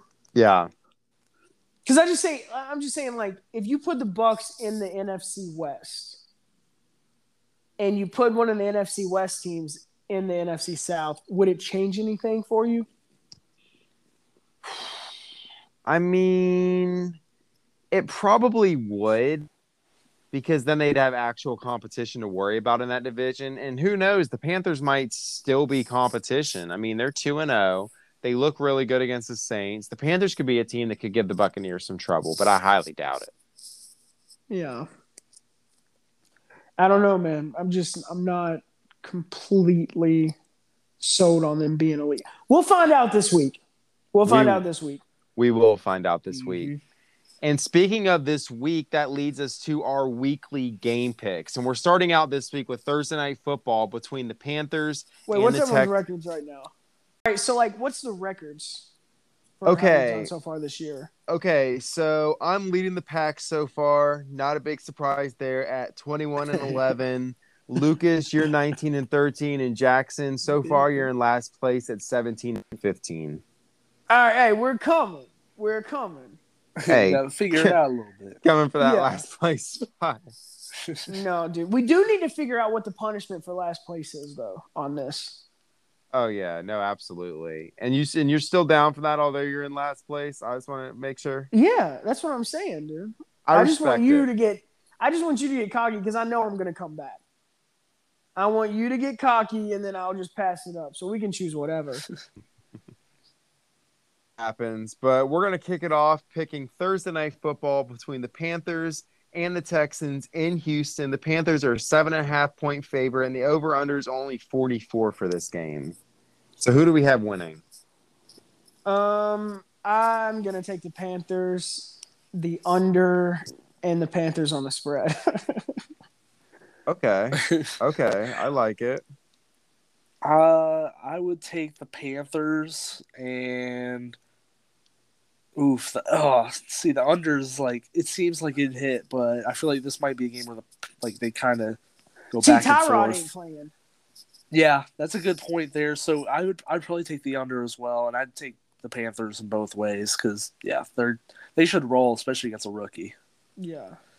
Yeah, I mean, if Tyrod Taylor was starting this game, I'd probably pick the Texans in an upset, but Davis Mills probably going to turn the ball over two or three times. I think the Panthers are going to roll. I think the over is actually going to hit in this game because I think Sam Darnold's going to go crazy. I think Christian McCaffrey's going to go crazy, but I'm taking Panthers and those seven and a half points easily. And next up, we have the Bengals at my Steelers. The Steelers are four and a half point favorites, and the over under is the same as the last game at 44. Uh, I don't know about this one. I would take the Steelers to win. Um, I'd probably take the under again, and I don't really know about the spread. Probably Steelers. Mm, I would take the Steelers to win. I'd take the over kind of easily, and I'd probably take the Bengals because I feel like it'll be a closer game than people think. So like I like I can kind of see the Bengals doing what they did this last week against Chicago, where like they just score late and kind of make it a little bit close, but not too close, you know. But I'd give me Pittsburgh to win. we got to win this game, man. I'm taking the Steelers. I'm taking the four and a half points. I'm taking the under. Actually, I think it's going to be a low scoring Thank game. you. I think Thank our you. Defense is going to you. shut down that Bengals offense. I'm feeling like a, a 24 to 10, 27 to 10 type game. I think our I'm, defense th- I'm is thinking going- like 17-7. Yeah, I think our defense is going to show up and show out. So I really believe in the Steelers this week because we have to get this win. We have to get the job done. So I'm very confident in that pick. Next up, we have the Washington football team at the Buffalo Bills. The Bills are a whopping nine point favorite at home. Oh my god! and the over under is 45.5. No faith a in Taylor nine and a Heinicke half there. point spread. No faith Yes, in Taylor sir. Heinicke. I'm taking the Redskins on the spread easily. Um, I would take the Bills to win the game. I don't really know about the over under. What would would you say it was 49? Uh, 45 and a half on that over under. Um, I'd probably take the over on that one. I would take Buffalo. I'm taking Buffalo to win because I think Taylor Heinicke won't be able to go toe to toe with Josh Allen. Uh, I'd take the under because I, I don't think they'll like. I think the Buffalo will get ahead and kind of like slow down Washington enough to where they won't really do. They won't score a ton like they did last week. And so, oof, I don't know. I'd probably take Washington to at least cover. Like I think they'll they'll be in there. I'll take the I'll take the football team to cover. I'll take the Bills to win outright. I think at home they'll win by about a touchdown. I think I'm going to take the over because I think that Taylor Heinicke's going to play a pretty good game. I think Antonio Gibson's going to have a big bounce back week. I think a lot of people don't realize that the Bills, you know, they have a pretty stout run defense, but their defense definitely has its holes. Um, Jacoby Brissett just played terrible. They shut out the Dolphins, but that defense isn't quite as good as it's looked the first two weeks. So I think Washington's offense could have a pretty sneaky good game, could get a little bit of a backdoor cover, get some points in the fourth quarter. But I do think the Bills are going to hold on and the Bills are going to win. They're at home, they're the better team, and that's what it boils down to. Next up, we have the Bears at the Browns. The Browns are seven and a half point favorites at home, and the over under is 46. Mm, I would take the Browns in both both senses there, and I would take it. I'd probably take the over because especially if Justin Fields starts, because I feel like then they're just gonna they'll at least get garbage time points, and so and I think the Browns will score, you know, like they normally do. So, but give me the Browns. I I like the Browns a lot. I like the Browns a lot in that matchup, especially since they're traveling to Cleveland. I'm going to take the Bears to win this game. Ooh, I think. Wow. So Jarvis isn't going to play. Odell's not going to play, is he? He might be out there. We're not sure yet. We're not sure. I'm to say he probably doesn't. Um, so I feel like the wide receiver core is weak for Baker. You know, the Bears do pretty decent against the run defensively. If this is Justin Fields' first start, they're going to have him overly prepared. There's not really much film on him for the Bears for the Browns defense. I think the Bears win this game. I really do. I now I wouldn't be shocked if the Browns do win because I think, I, like I said, I think the Browns are one of the best teams in the league. But I think this is just one of them games the Bears pull out. I I gotta agree with Lucas here. I gotta go with the Browns to cover, the Browns to win outright. I just think they're the better team at home. I haven't seen enough for the Bills to put any confidence in me that they can walk into Cleveland. I'm, I'm sorry. It's the Bears. Oh yeah, yeah You you're right. Bills. The Bears, the Bears, the Bears, Bears, Bills, B teams. You're absolutely right. That's my apologies, America. It's it, it, it's twelve o'clock at night. You know, there's going to be a couple slips here and there. We're getting it in for you guys, though. The Browns are going to win. Hit that over, though. Uh, The, the Browns are going to win. Hit that over. The Browns are going to cover. Easy money. Next up, we got the Ravens at the Lions. The Ravens are nine point favorites, and the over under right now is set at 50. Uh, give me the under and the Ravens. Uh, and I yeah, I'd probably take the Ravens on the spread too. I think I'd probably take those exact picks because I mean, if I, I want to say that like it seems like a big spread for the Lions, and we keep kind of like steady hyping up the Lions, but they keep like losing by that much or more. Yeah. So, so it seems like a game. I might take the over with the Raven. Like I think the Ravens will score a bunch, and then the Lions will score garbage time, like they have been, or like they did in Week One. So, but I, I like the Ravens here to get another nice win. I think Nice this, win. I think this is a trap game for the Baltimore Ravens. I think the Ravens are going to win, but I think the Lions are going to cover, and I would hammer this over. Because I think the Lions, you know, they showed some flashes against the Packers. They showed flashes against the 49ers. They're going to be at home. They got a great crowd there in Detroit, very passionate, very fired up. I think the Lions are going to show up, and I think the Lions are going to damn near win the game. But the Ravens are going to get it done. But I'll say by a field goal. I think the Ravens are going to win this game by a field goal, improve the two and one, get a much needed win. Because falling to one and two, even with a win over the Chiefs, would not be sat. Would that would not work for the Ravens? I mean, you're going to fall one and two, especially if the Steelers and the Browns win. You're going to be trailing in the division. It's very key, although early in the season, for the Ravens to get this dub. And I think they will, but I think it'll be closer than you guys think. And next up, we got the Colts at the Titans. The Titans are favored by five and a half. The over under set at 48. And Carson Wentz is doubtful for this game with two sprained ankles. So it might be Jacob Eason's first and two sprained ankles. It's weird, I know. It might be Jacob Eason's first NFL start. So what are we thinking on it? 48 over under. Titans are favored by five and a half in Tennessee. Colts and Titans. Um, yeah, if Wentz don't play, give me the under and the Colts or in the Titans on both. Yeah, yep, same here. I don't I don't think that like and I really like Jacob Eason. Like I like watching him play, but I don't think it'll be I don't think it'll look good. So I I'm taking Tennessee to win and I would take the under and Tennessee to cover that 5. Yeah, man, I agree. I think even if Wentz does play, the Titans are going to roll. I got that five and a half easily. I think that the under is going to hit because I think the Colts offense is going to struggle, um, especially if the if Wentz doesn't play. You know, because Wentz has been carrying that offense when he's been out there. So I think Jacob Eason, you know, if he's out there starting, he's probably going to make a couple pit, a couple errors, throw a couple interceptions. I think the Titans are going to capitalize. I think they're going to run the ball heavily with Derrick Henry probably be a pretty low scoring divisional tough game, but I think the Titans are going to roll to a victory. And that brings us to an AFC West class between the Chargers and the Chiefs. The Chiefs are six and a half point favorites at home. The over under set at a whopping 56. Oof. Uh, I would take. You know what? Shocker here. I would take the under. I don't know why. It just seems. It just seems like a gut thing where both offenses don't really, you know, come out like world Yeah. enders.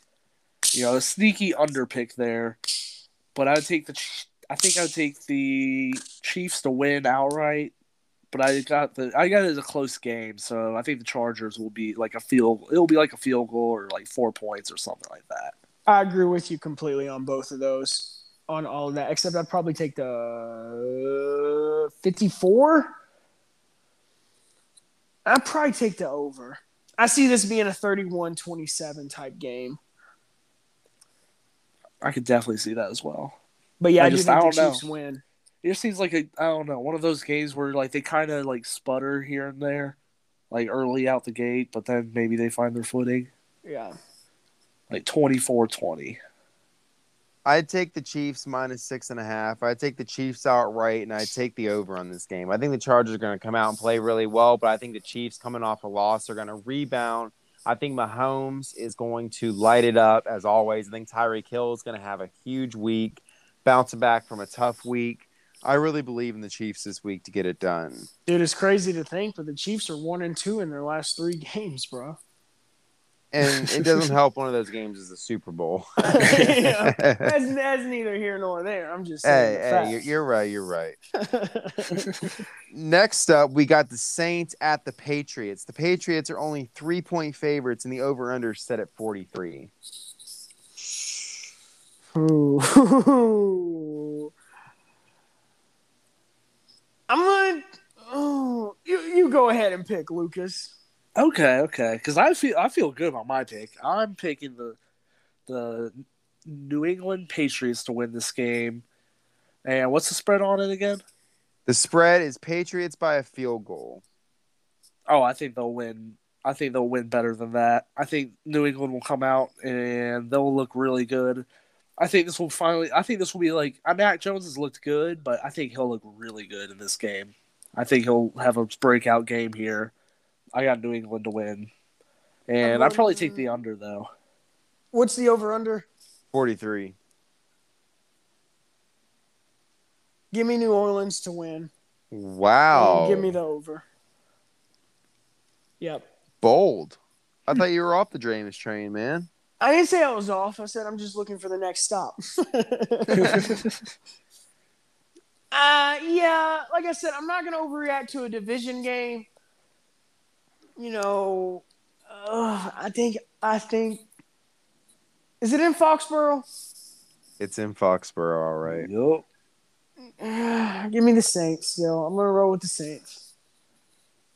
I got to go with Mac Jones and the Patriots. I agree with Lucas's points. I think Mac's going to have a breakout game. I think the Patriots are going to cover the three points. Good game for a while, but I think James White, Damien Harris, they're going to be able to have a great running attack, and I don't think the Saints are going to be able to defend it. I think in Foxborough, give me Bill Belichick, Mac Jones, and the Patriots. Uh, I- for the I over think it's under, gonna- I would I say think the over.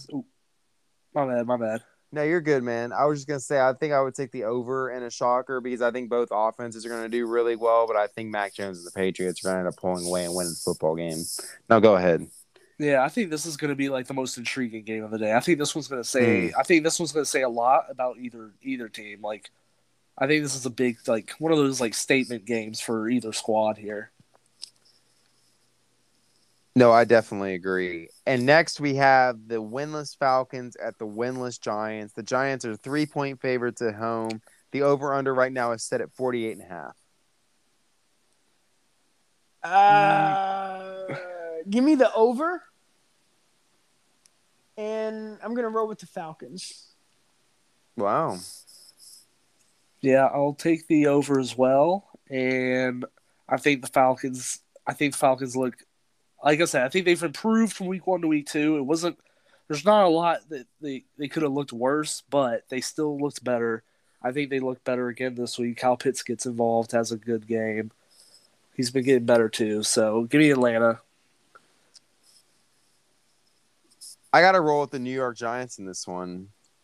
Hmm. At home, I think it's going to be a good game. I think it's going to be a close game, but I Finally, think the you Giants two should have disagree won. on one.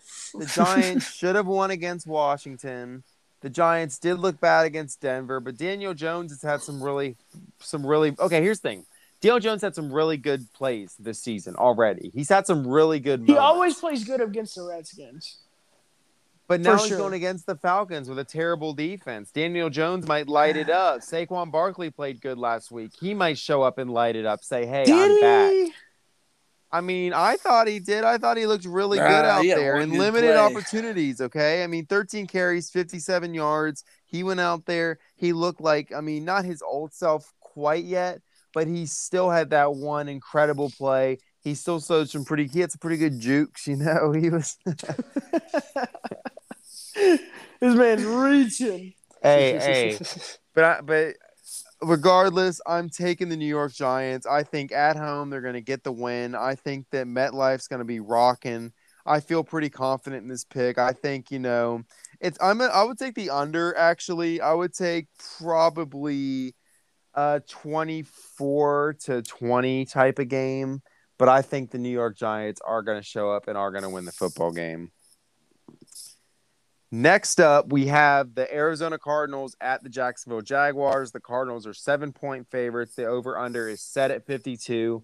And to get this one out of the way, I think the Cardinals are going to walk all over the Jags. I think they're going to cover the seven. I think it's, I'm, a, I would take over 52. And that's only because I think the Cardinals are going to put 40 on their heads. I think they're going to show up and show out. Give me the Arizona Cardinals. Give me the minus seven. Give me the over. Arizona Cardinals all day. Uh, yeah, I agree with that. I'm feeling pretty good about this one. Feeling really yeah, good. what what's the spread on it? Um, Seven. seven. Seven. That seems low. that seems low. I'm gonna yeah, I'll roll with the Cardinals with that. You know, outright. I feel like it might be like a sneaky under because I don't know if the Jags will score that much, but like the Cardinals could have put up like you know 38 or something. That's how I'm feeling, dude. Yeah, give me give me. I'm saying, I'm saying, give me, yeah, give me Arizona by about 21 in the first quarter, bro. it's gonna be funny. It's gonna be like one we sweated out like last week against the Vikings. oh, I know. dude. literally. it's gonna Oh. go that way. As long as we win, dude. Don't bet on the Cardinals. I never do. Next up is the Jets at the Broncos. The Broncos are 10 and a half point favorites, and the over under is a measly 41 and a half. Uh, give me, I give me Denver to win outright. I think New York will actually cover that because I, always I hate double digits. I always do. Double digits just smells like a trap. and because I don't think Denver will because I don't think Denver will get any dominant wins this year. That's the thing about them. I think the recipe is very clear about them. So, give me Denver, New York to cover, and I, I'd probably take the over. Yeah, I'm with you on all three. All three. I agree, man. I think Denver going into this game is the much better team. I think it's going to be a close game, but I think the Denver Broncos are going to cover. I think it's going to be low scoring, so I would take the under, and I think the Broncos are going to cruise to victory. Although they're only going to win by about seven, I think it's never going to actually be in doubt. I think they're going to kind of control the pace of the game and win the game. Next up, we have the Dolphins at the Raiders, and Jacoby Brissett is expected to start because although Tua's injury is not serious, him starting this week is looking pretty unlikely as it stands right now. So the Raiders are coming in as four point favorites. The over under is 45 and a half, and the game's in Las Vegas. Mm, give me Vegas because you said it's in Vegas, right? Yes, sir. Can you repeat I- everything you just said, B? I got I had a bug. Okay, I, I'm just gonna I'm just gonna count back down and restart, and we can just uh like like just My like go off the top bad, from that. dude. No, you're good, man. All right, counting down in three, two. Next up, we have the Dolphins at the Raiders. The Raiders are four point favorites. The over under is set at 45 and a half, and we are still unsure on Tua Tagovailoa's health going into next week. So Jacoby Brissett might be the Dolphins starting quarterback. And for that reason, give me the Raiders. Give me the four points. I would say I would take the under on the 45 and a half but I think the Raiders are a very solid bet with the minus four, with the outright. Take the Las Vegas Raiders. They're going to roll. Hate to say this, but I agree with you on all points, man. I do. Yeah, Raiders yeah. It win. feels like feels like we have a lot of the same this week, but I'll probably take the Raiders as well. I think Vegas is actually gonna be a sneaky good home field advantage because they were really good last week, and so yeah, give me Vegas on all those. I'd actually take um, I take the over on that because I feel like it might be a little bit back, like not back and forth, but I think the Raiders will score a decent chunk. and The Dolphins will answer somewhat. Next up, we have what might be the biggest game of the day and the biggest game of the season so far the Tampa Bay Buccaneers at the LA Rams. And we're seeing the closest line we've seen so far this year. The Rams are one point favorites. The over under set at 54 and a half. This one promises fireworks. It promises one of the best games we've seen all year. Who we got? Bucks, Rams in LA. Um, give me the over. Give me the Rams on both. I think the Hmm. Rams win by. I think the Rams win by at least ten points. Wow. Ooh. I, I do. I like that. I like that boldness. I'll take the Rams as well. Um I think I like the Rams I like the Rams as well on the line there. And you know, I feel like I'll take the under on this one because it seems like it might not might be a little bit slower pace than what we would think out of these two teams originally. So yeah, I think LA will prove themselves as the team to beat there in the NFC. Give me the Tampa Bay Buccaneers. I got him pulling the upset. I got him going on the road, getting the win. And I hate to say it because I'd rather have the Rams win this game. But I think the Buccaneers are a better team. I think they're going to go in with that Super Bowl experience, that Super Bowl pedigree. And I think that they're going to win by probably about three to six points. I think they're, you know, obviously going to win outright. I would say take the over on this game because I think both offenses are going to put up points when it matters. I think the game's going to start out low scoring. They're going to feel each other out. As the game progresses, I expect to see fireworks. I expect to see great showings from Brady and Stafford. But I think at the end of the day, the Buccaneers are just going to find a way to win. And I just, I have a really good feeling about that. Next up, we have the Seahawks at the Vikings. The Seahawks are only one point favorites on the road in Minnesota, and the over under is set at 55 and a half. Oh, I hate that. I hate that so much. I'll take Seattle both ways. Um, I think they, I think they do similar thing that they did in Indianapolis. I mean, I think they, I like probably the over on that. Or actually, no, give me the, give me the under on that. Give me the under on that because I don't think the Vikings. I don't think the Vikings will look great again. Like I think it'll be, I think it'll be very much like Seattle in the week one. I think that is those kind of feelings to it. Yeah, I like this uh, the Seahawks here for sure. On both. What's the over under? It is 55 and a half. Yeah, give me the under on that. That seems crazy. Yeah, it seems like we're really hyping up the Vikings offense there, and I just I don't know about all that. Yeah, dude. Yeah, dude. Yeah, the Cardinals defense sucks. I got to go with Seattle. I agree with both of your points. I think that Russell Wilson's going to have a great game. I think that they're obviously going to cover the one, win outright.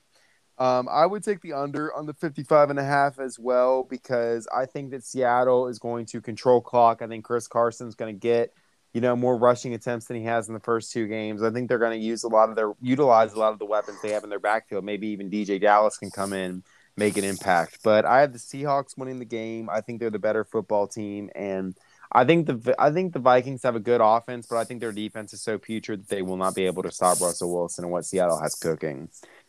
Next up, we have Sunday night football between the Green Bay Packers and the San Francisco 49ers. In San Fran, the 49ers are three and a half point favorites, and the over under is set at 47 and a half. Hmm, I'm rocking with Green Bay here. I think they go in there and I think they take care of business. I so give me Green Bay to win and outright. And what's the over under? The over under right now is 47 and a half.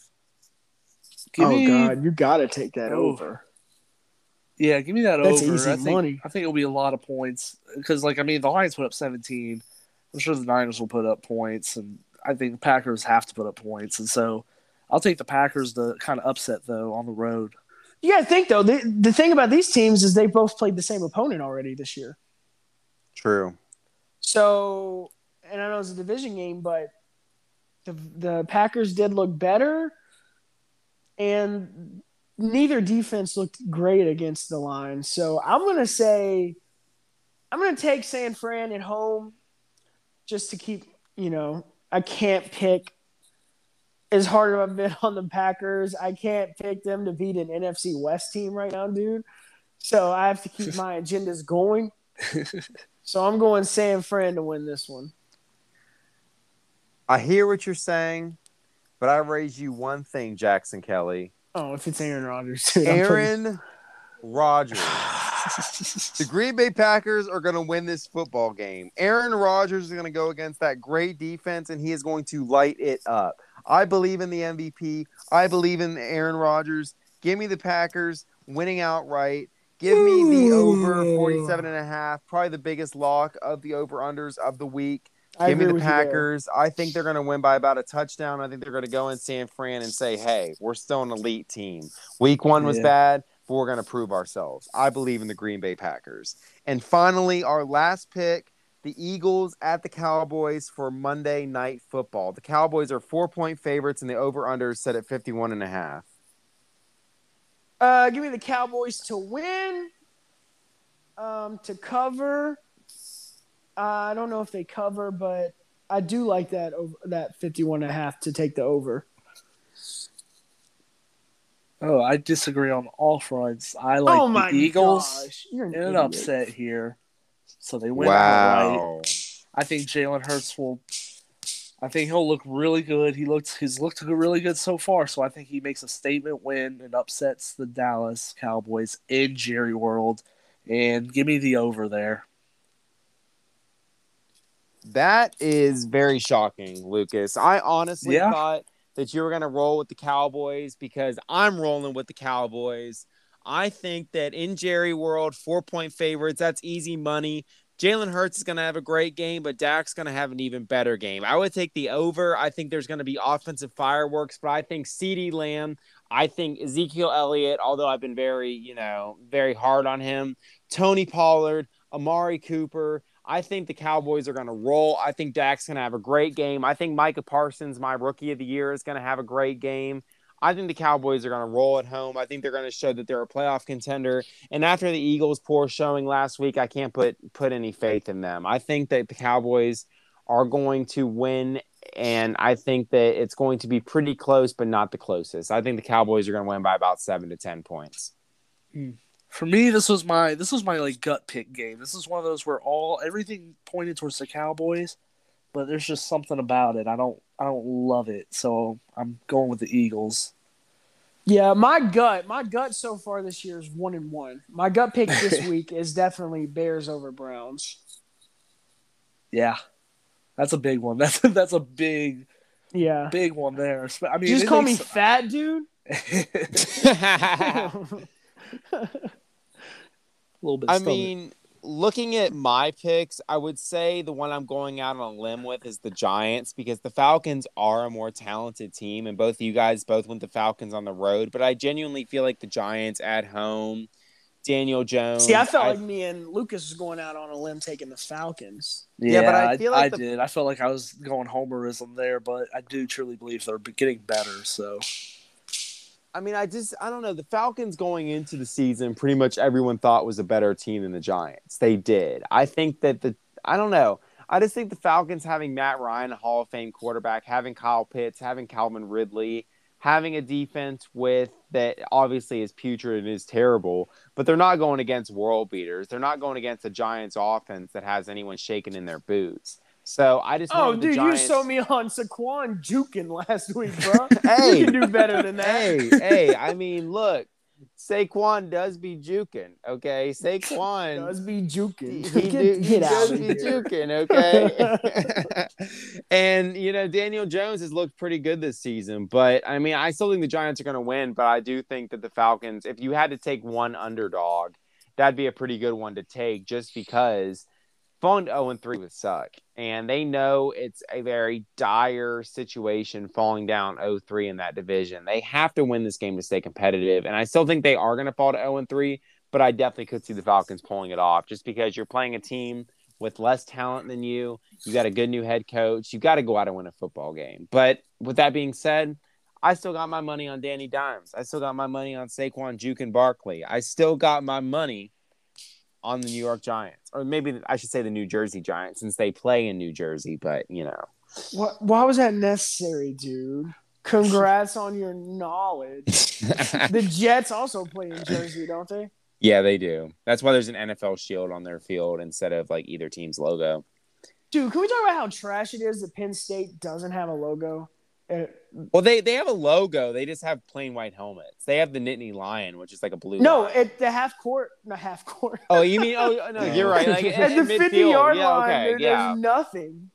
that's fair. Yeah, that's weird. I agree. I hate the NFL logo at midfield. I hate it. We had to have it whenever. Uh, what was happening in California last year? I think the hotel or something in San Fran caught on fire or something. So they had to play in Arizona, and so they had to put an NFL logo in midfield. Made me sick. Hey, you gotta respect the shield, though. I mean, that's that's what the NFL. I mean, yeah, about. I respect the shield, but I'm just saying, like, I don't like it. You want to see like your team's logo. No, Exactly. Definitely. Yeah. See, I feel like Penn State, and I know this is very biased of me saying, but I feel like Alabama's simplicity is kind of like is better because at least there's a little bit more flavor to it. Like there's a logo at midfield, there's numbers on the helmets, the uniforms are a little more detailed. Whereas Penn State's is literally just white helmet, blue jersey with no piping, no no detail, white numbers, no nothing, than just plain white pants. And like everything is just literally a plain color. And that's pretty cool because I am a traditionalist when it comes to football uniforms. I like traditional uniforms. But it is a little bit vanilla. It is a little bit plain Jane. And I, I do recognize that.